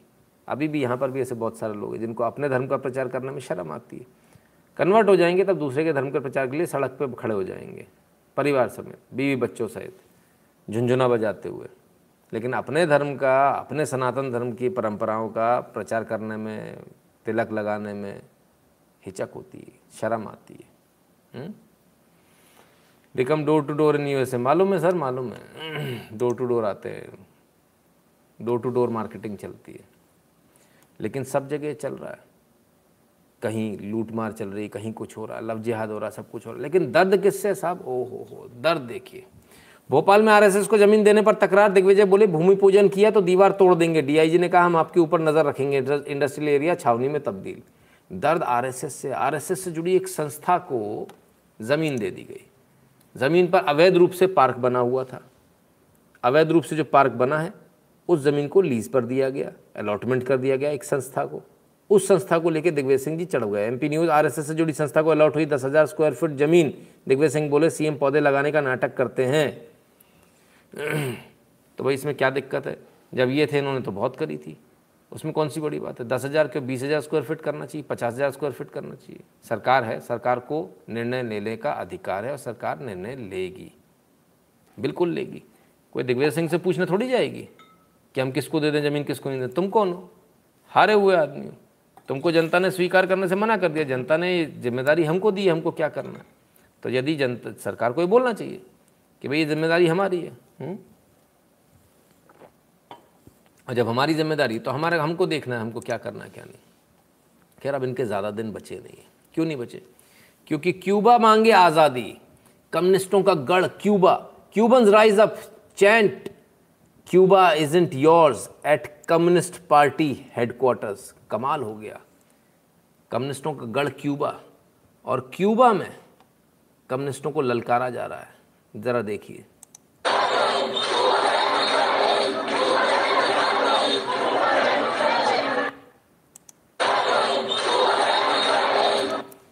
कम्युनिस्ट पार्टी का गढ़ है ये। ये लाल लाल दिख रहा ना आपको? क्यूबा में। क्यूबा खुद कम्युनिस्ट नेशन है। ठीक है ना? और कम्युनिस्ट पार्टी का जो हेडक्वार्टर है, उसके बाहर क्यूबा इजेंट योर्स के नारे लग रहे हैं। निकल आई है जनता। पूरी दे विश्व के अंदर से। कम्युनिस्ट खत्म हो रहे हैं। कम्युनिस्टों को हटाया जा रहा है, भगाया जा रहा है, ललकारा, दुत्कारा जा रहा है। आइए देखिए। Socialist in Congress silent as Cubans rise up against communist dictatorship. Cuba के लोग बाहर आ गए और कम्युनिज्म को ख़त्म करने के लिए झंडे हाथ में लेकर आ गए। अपने देश के झंडे लेकर आ गए। तो जितने भी भारत में जो अभी फड़फड़ा रहे हैं, तमाम सारे आंदोलन कर रहे हैं, ये आंदोलन, वो आंदोलन, ये करवा लो, उनके लिए बड़ी बुरी खबर है कि भाई, कम्युनिज्म तो ख़त्म हो रहा है, पूरे विश्व से ख़त्म हो रहा है, क्यूबा से भी ख़त्म हो रहा है, सब जगह से भगाया जा रहा है। ह्यूमन राइट्स का उल्लंघन से प्रकाशन कोई कार्रवाई, प्रशासन कोई कार्रवाई नहीं कर पाती और इसी की छत्र छाया में ये लोग तानाशाह बन रहे हैं और खुलेआम लूट कर देते हैं, हेमंत शाह जी, बिल्कुल। इसलिए human right should be for humans not for demons है ना? तो ऐसा नहीं कि कम्युनिज्म वहाँ पर ही भगाया जा रहा। है भारत में भी कम्युनिज्म की अब ऐसी की तैसी हो रही है। आइए ज़रा देखिए। Kerala High Court dismiss the appeals filed by two accused in 2010 palm chopping case seeking deferment on the second phase of trial in the case before special N I A court क्या हुआ इसमें? आइए।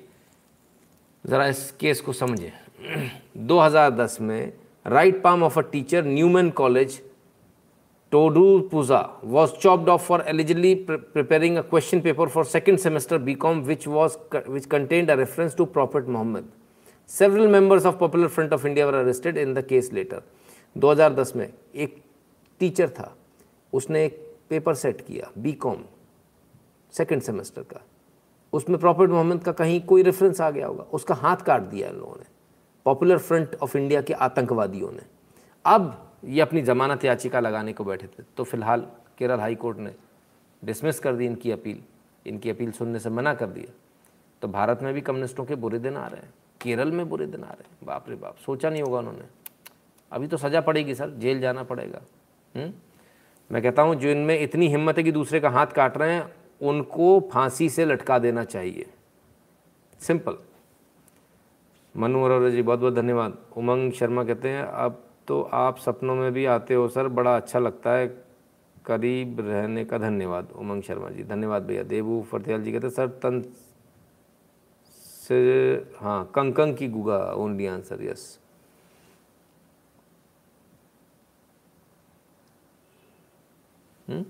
ठीक है, चलिए। तो महिलाओं की बात करते हैं, कम्युनिस्ट। महिलाओं को आगे बढ़ना चाहिए। फलान होना चाहिए, ढिकान होना चाहिए। महिलाओं के लिए ऐसा, महिलाओं के लिए वैसा। कपड़े ही उतरवा दो जी। कम्युनिस्टों का बस चले तो। किस ऑफ़ लव हाँ? ब्रा फ्री डे क्या क्या नहीं मनाते? पेंटीलेस डे वाह अरे वाह। लेकिन आइए, ज़रा एक खबर दिखाएँ आपको। सात लड़कियों के सर्जन बनने पर पाकिस्तान में बवाल। भड़के कट्टरपंथी। बोले, इन्हें माँ बहन ही रहने दो। सपोर्टर्स बोले, नकारे नकारने से पहले उन्हें मौका दीजिए। सात लड़कियाँ हैं। महिला डॉक्टर पर कट्टरपंथियों के ताने। सात लड़कियाँ डॉक्टर बन गई। कौन कहता है कि सर्जरी लड़कियों के लिए नहीं, ये सातों सर्जन हैं, मैं कृतज्ञ हूँ, मुझे इस, इन्हें ट्रेन करने का मौका मिला डॉक्टर जावेद इकबाल। डॉक्टर जावेद इकबाल कहते हैं, साहब, मुझे बड़ा अच्छा लगा, मैंने इनको कर दिया।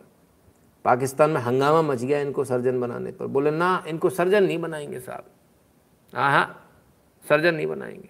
इनको तो बुरके में ही रखेंगे हमारे बताइए, कितनी सुंदर सुंदर लड़कियाँ हैं। सर्जन बन गई, इलाज करेंगी लोगों का। मैं तो इनको निवेदन करता हूँ, भाई आप कहाँ फंसे हो? आप किन मूर्खों के बीच में फंसे हो? आपको भारत आना चाहिए, भारत आइए। भारत आइए। भारत में भी ऐसे कट्टरपंथी हो गए जो आपसे बोलेंगे, आप टेंट में आ जाओ। तो हम तो आपका स्वागत करते हैं। आपके पूर्वज भी पहले हिंदू ही थे। आइए, वापस आइए, घर वापसी कीजिए। घर में वापस आइए और घर वापसी कीजिए, दोनों कीजिए, क्योंकि यहाँ आगे बढ़ाया जाता है, रोका नहीं जाता। कुछ मूर्ख ऐसे होते हैं जो ऐसा सोचते हैं कि रोका जाना चाहिए। खैर, आइए और आगे। पाकिस्तान की बात चल रही, पाकिस्तान की खबर और भुखमरी की कगार पर आया पाकिस्तान, फिसड्डी साबित हुए इमरान खान। पाकिस्तान अब भुखमरी की कगार पर आ चुका है। इतना बुरा हाल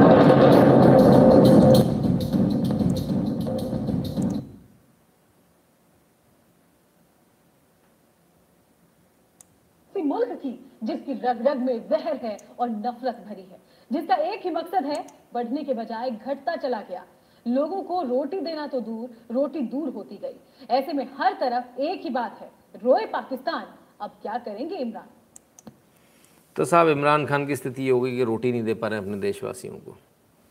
बड़ी बुरी स्थिति है। प्रकाश निषादी कहते हैं, मैं इनसे शादी के लिए तैयार हूँ।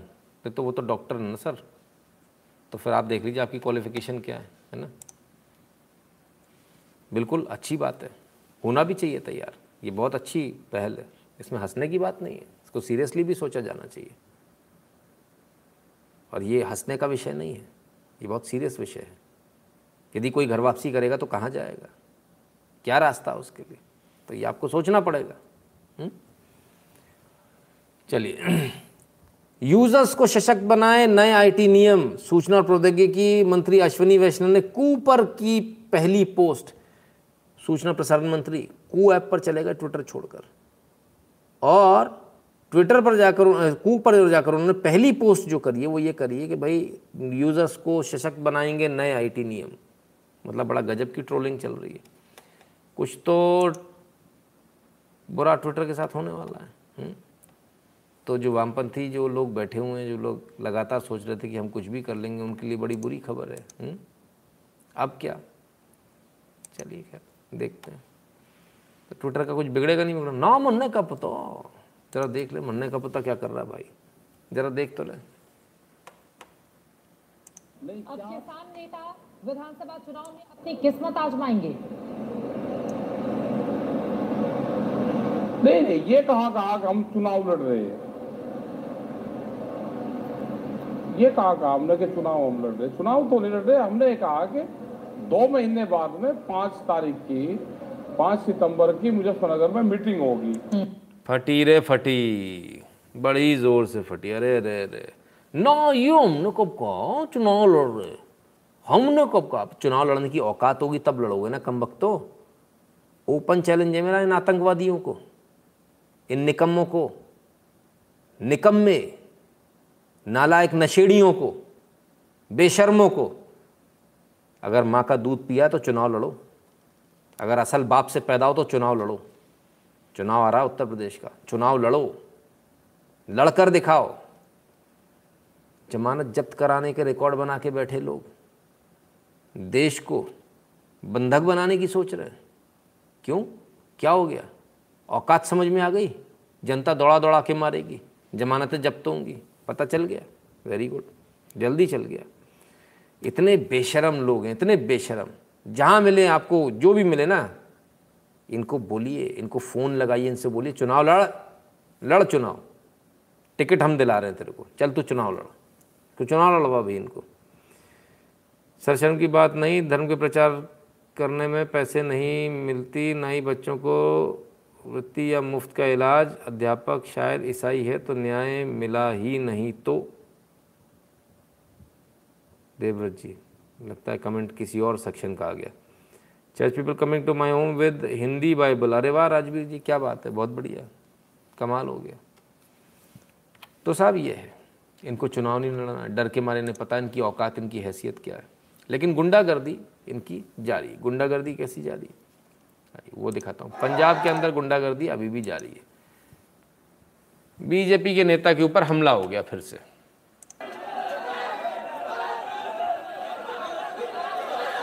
ये स्टेट स्पॉन्सर्ड हमले हैं सारे के सारे आप ये समझ लीजिए।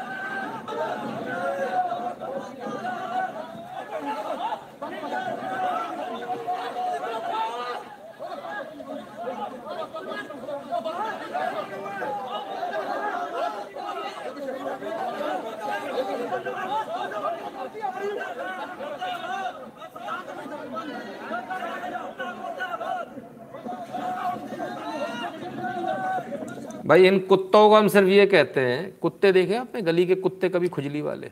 इन कुत्तों को हम सिर्फ़ इतना कहते हैं, आओ उत्तर प्रदेश, आओ, चुनाव है, चुनाव लड़ो। आओ। फटी फटी, इतने में फटी? अरे रे रे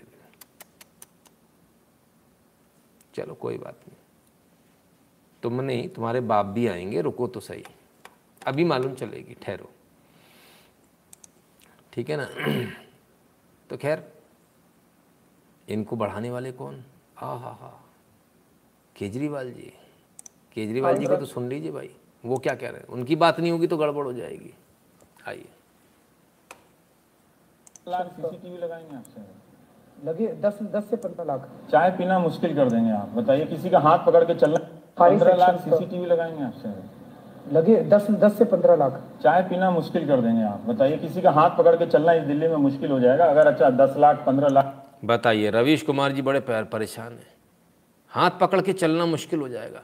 पदोड़ेवाल की हँसी देखिए। ओहो पदोड़ेवाल पंद्रह लाख सीसीटीवी लगाने वाला था। अरे पदोड़े। सीसीटीवी का शहर होगा ये क्या आइडिया है सर? सर इससे क्राइम रुकेगा। दुनिया में कहीं भी सीसीटीवी से कुछ भी नहीं रुका है। रुका है सर। जितने डेवलप रुका है। रुका है। आपने गलत सर। जितने डेवलप्ड कंट्रीज़ हैं। पंद्रह लाख सीसीटीवी की निगाह में जितने डेवलप तो फिर हम इस शहर में क्यों रहेंगे? मुझे आप बताइए। तो आप प्राइवेसी पूरी खत्म हो जाएगी। आप आप सड़क के ऊपर आपकी क्या प्राइवेसी ऐसा क्या करते हो आप सड़क के ऊपर जो आप सीसीटीवी से आपकी कुछ नहीं है सड़क के ऊपर मैं चल वाह रे पदोड़ेवाल। अब यही पदोड़ेवाल जी जहाँ जाते हैं वहाँ सीसीटीवी बंद करा देते हैं। बोले सीसीटीवी बंद करा दो। तो हमारा ये पूछना है कि ऐसा क्या करते हो आप कि सीसीटीवी बंद कराते हो? हुँ? ऐसा तो नहीं करना चाहिए। हुँ? तो ये अकेले ऐसे हैं ना? इनकी पूरी पूरी जमात ही ऐसी है। आइए इनकी जमात दिखाएँ आपको। ये सफ़ेद चूज़े को कैसे भूल गए आप? देखो भाई, इसको सुनो। यमुना नदी का पानी दिल्ली की ओर छोड़ता है। यमुना नदी दिल्ली का एक बहुत बड़ा सोर्स ऑफ़ वाटर है। लगभग 40 रोज़ाना प्रोड्यूस होता है और लोगों के घरों तक पहुँचाया जाता है। उस यमुना नदी का होता है जो हरियाणा, बहुत भारी मात्रा में अमोनिया वेस्ट वाटर देखा जा रहा है। आज जो परिस्थिति है, वो ये है कि हरियाणा गंदगी की तो खूब सारी भेज रहा है, लेकिन पानी का स्तर हरियाणा ने घटा दिया है, जो हमें कानूनी तौर पे हरियाणा को पानी देना होता है, वो घटा दिया है। तो जब हरियाणा पानी घटा देता है और गंदगी भी भेजता है तो हम इसे डाइल्यूट बहुत कम कर पाते हैं। ये पानी हम ट्रीट नहीं कर सकते। इतना गंदा पानी साफ़ नहीं हो सकता। मैंने कल बात की थी सीओ से वो बता रहे हैं कि दिल्ली सरकार वो हरियाणा गवर्नमेंट के ऑफिसर्स के साथ वो टच में हैं क्योंकि हरियाणा से जो पानी आ रहा है उसमें अमोनिया की मात्रा बहुत बढ़ गई है। मेरे पीछे ये जो यमुना नदी की आप तस्वीरें देख रहे हैं ये जो पानी अब ये खुलेगी इनकी पोल। देख रहे हैं ये दरअसल वो हिस्सा है जो हरियाणा की तरफ़ जा रहा है। वजीराबाद से ठीक पहले का वजीराबाद बैराज से ठीक पहले का ये हिस्सा है जहाँ पर पानी हरियाणा की ओर से बहता हुआ दिल्ली की ओर जा रहा है। और वजीराबाद को पार करने के बाद ही ये जो तस्वीरों में आपको बैराज नज़र आ रहा है, ये पुल नज़र आ रहा है, इसके ठीक दूसरी ओर का जो हिस्सा है, वहाँ पर नालों का गिरना यमुना में शुरू हो जाता है। नज़र आ रहा है, ये पुल नज़र आ रहा है। इसके ठीक दूसरी ओर का जो हिस्सा है, वहाँ पर नालों का गिरना यमुना में शुरू हो जाता है। पुल नज़र आ रहा है। इसके ठीक दूसरी ओर का जो हिस्सा है, वहाँ पर नालों का गिरना यमुना में शुरू हो जाता है।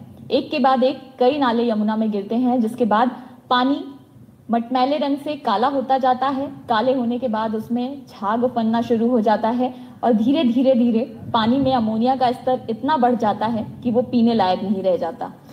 आपको दिखाते हैं कि यमुना के पानी में किस तरह से तब्दीली आती है। ये जो हिस्सा है, जहाँ पर यमुना आगे वजीराबाद बैराज को क्रॉस करती है। यहाँ से अगर हम पानी का ये नमूना लेते हैं तो कांच के इस ग्लास में आप देखेंगे कि पानी काफ़ी बेहतर स्थिति में है, काफ़ी साफ़ है। और अगर हम यही कुछ मीटर की दूरी तय करके बैराज के दूसरे हिस्से में चले जाएँ तो वहाँ पर पानी पूरी तरह से काला दिखाई देता है। यमुनोत्री से निकली यमुना नदी तकरीबन 1400 किलोमीटर की दूरी तय कर प्रयागराज के संगम तक जाती है। जानकारों के मुताबिक, यमुना की इस लंबाई का महज दो फ़ीसदी हिस्सा ही दिल्ली में बहता है, लेकिन यही दो फ़ीसदी हिस्सा यमुना को 80 प्रतिशत तक प्रदूषित करता है। देखिए, दिल्ली में घुसते ही यमुना का क्या हाल होता है? नालों से निकलता ये काला, दूषित पानी यमुना के पानी को लगातार जहरीला बनाता जा रहा है। दिल्ली में अलग अलग इलाकों से निकलने वाले ये नाले यमुना के पानी को प्रदूषित कर रहे हैं। ये वजीराबाद का इलाका है जहाँ पे कई सारे नाले प्रदूषित पानी के साथ यमुना के पानी में जाकर मिल जाते हैं। तो साहब ये असलियत हरियाणा। ये असलियत है इनकी। इस झूठ की असलियत ये है। कमाल है। ये इनकी असलियत है। कितना झूठ बोलेंगे समझ में नहीं आता भाई। हद है। लेकिन आज ट्विटर पे और लोग भी बेनकाब हो गए। खाली ये बेनकाब नहीं हुए कुछ और भी लोग आपस में लड़ बैठे। कौन लड़ बैठे? अविनाश श्रीवास्तव लड़ बैठे। दोगलों का असली रंग आज ये कट्टर हिंदुवादी बने हुए हैं, ऐसे मौका पर दोगलों से सावधान रहिए। किसके लिए बोल दिया भाई? जरा ये ट्वीट को बड़ा करके देखें। Is Bajrang Dal doing going to decide what I am going to watch और read this Talibanisation of India can't be tolerated 2014 ओहो तो गड़बड़ हो गई भाई। ये कैसे हो गया? और देख लेते हैं साहब। Is Bajrang Dal going to decide what I am going to watch and read this This of India India not be tolerated ठीक है। बजरंग दल को हटाओ, भगाओ। लेकिन थोड़े दिनों बाद याद आता है we have to ask this question very loudly today who in the parivar is responsible for making Bajrang Dal invincible it used to be feared by anti Hindu elements but they have made it defunct अयो ये कैसे हो गया? 2021 हृदय परिवर्तन। 2014 में कुछ और था। चलिए, क्या है, क्या नहीं तो आप लोग देखिए। बाकी ऐसा होना नहीं चाहिए। हमको अपनी विचारधारा पर अडिग रहना चाहिए। जो भी विचारधारा बदलना नहीं चाहिए बार बार है ना? आइए, अब आपको अब आपको ये दिखाते हैं हुँ?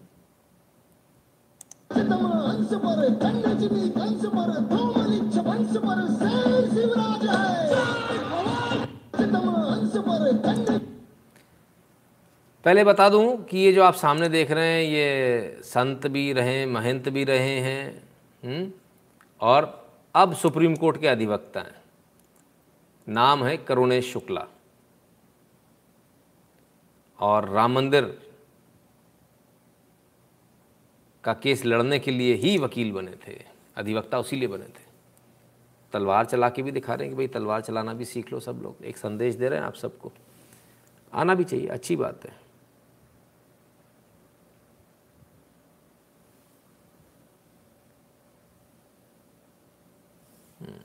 चलिए। थोड़ा डिस्क्लेमर छूट गया। अब आपको एक एक ऐसा वीडियो दिखाता हूँ जो आपको कहीं ना कहीं आपको ये सोचने में मजबूर कर देगा कि आखिर आखिर क्या हो जाता है अचानक से? क्यों लोग बदल जाते हैं? ज़रा इस वीडियो पे एक नज़र डालिएगा उस पैटर्न पर एक नज़र डालिएगा। आइए।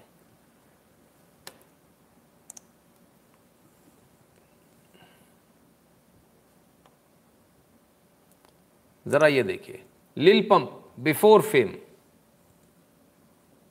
और लिल पंप आफ्टर फेम ये क्या हो गया? ये क्या हो गया भाई? कम्युनिस्टों का ज़रा पकड़ देखिए सारी जगहों पर। ठीक है ना? सिर्फ़ मीडिया पर नहीं, हर जगह। ले लिया ची बिफोर फेम और ये after fame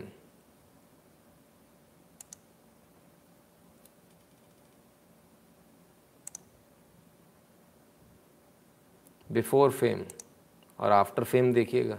O my god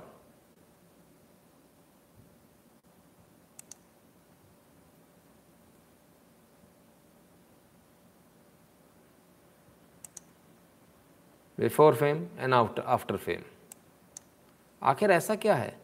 जो इन लोगों को इस तरह से ये लीजिए साहब, ये लीजिए।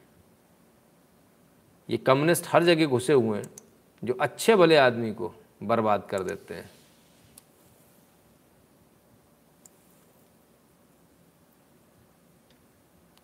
Sir it is little not lil okay ठीक है। सो so, ये वाला वीडियो प्लीज़ ओके सर बिल्कुल प्रयास करेंगे पूरा प्रयास करेंगे।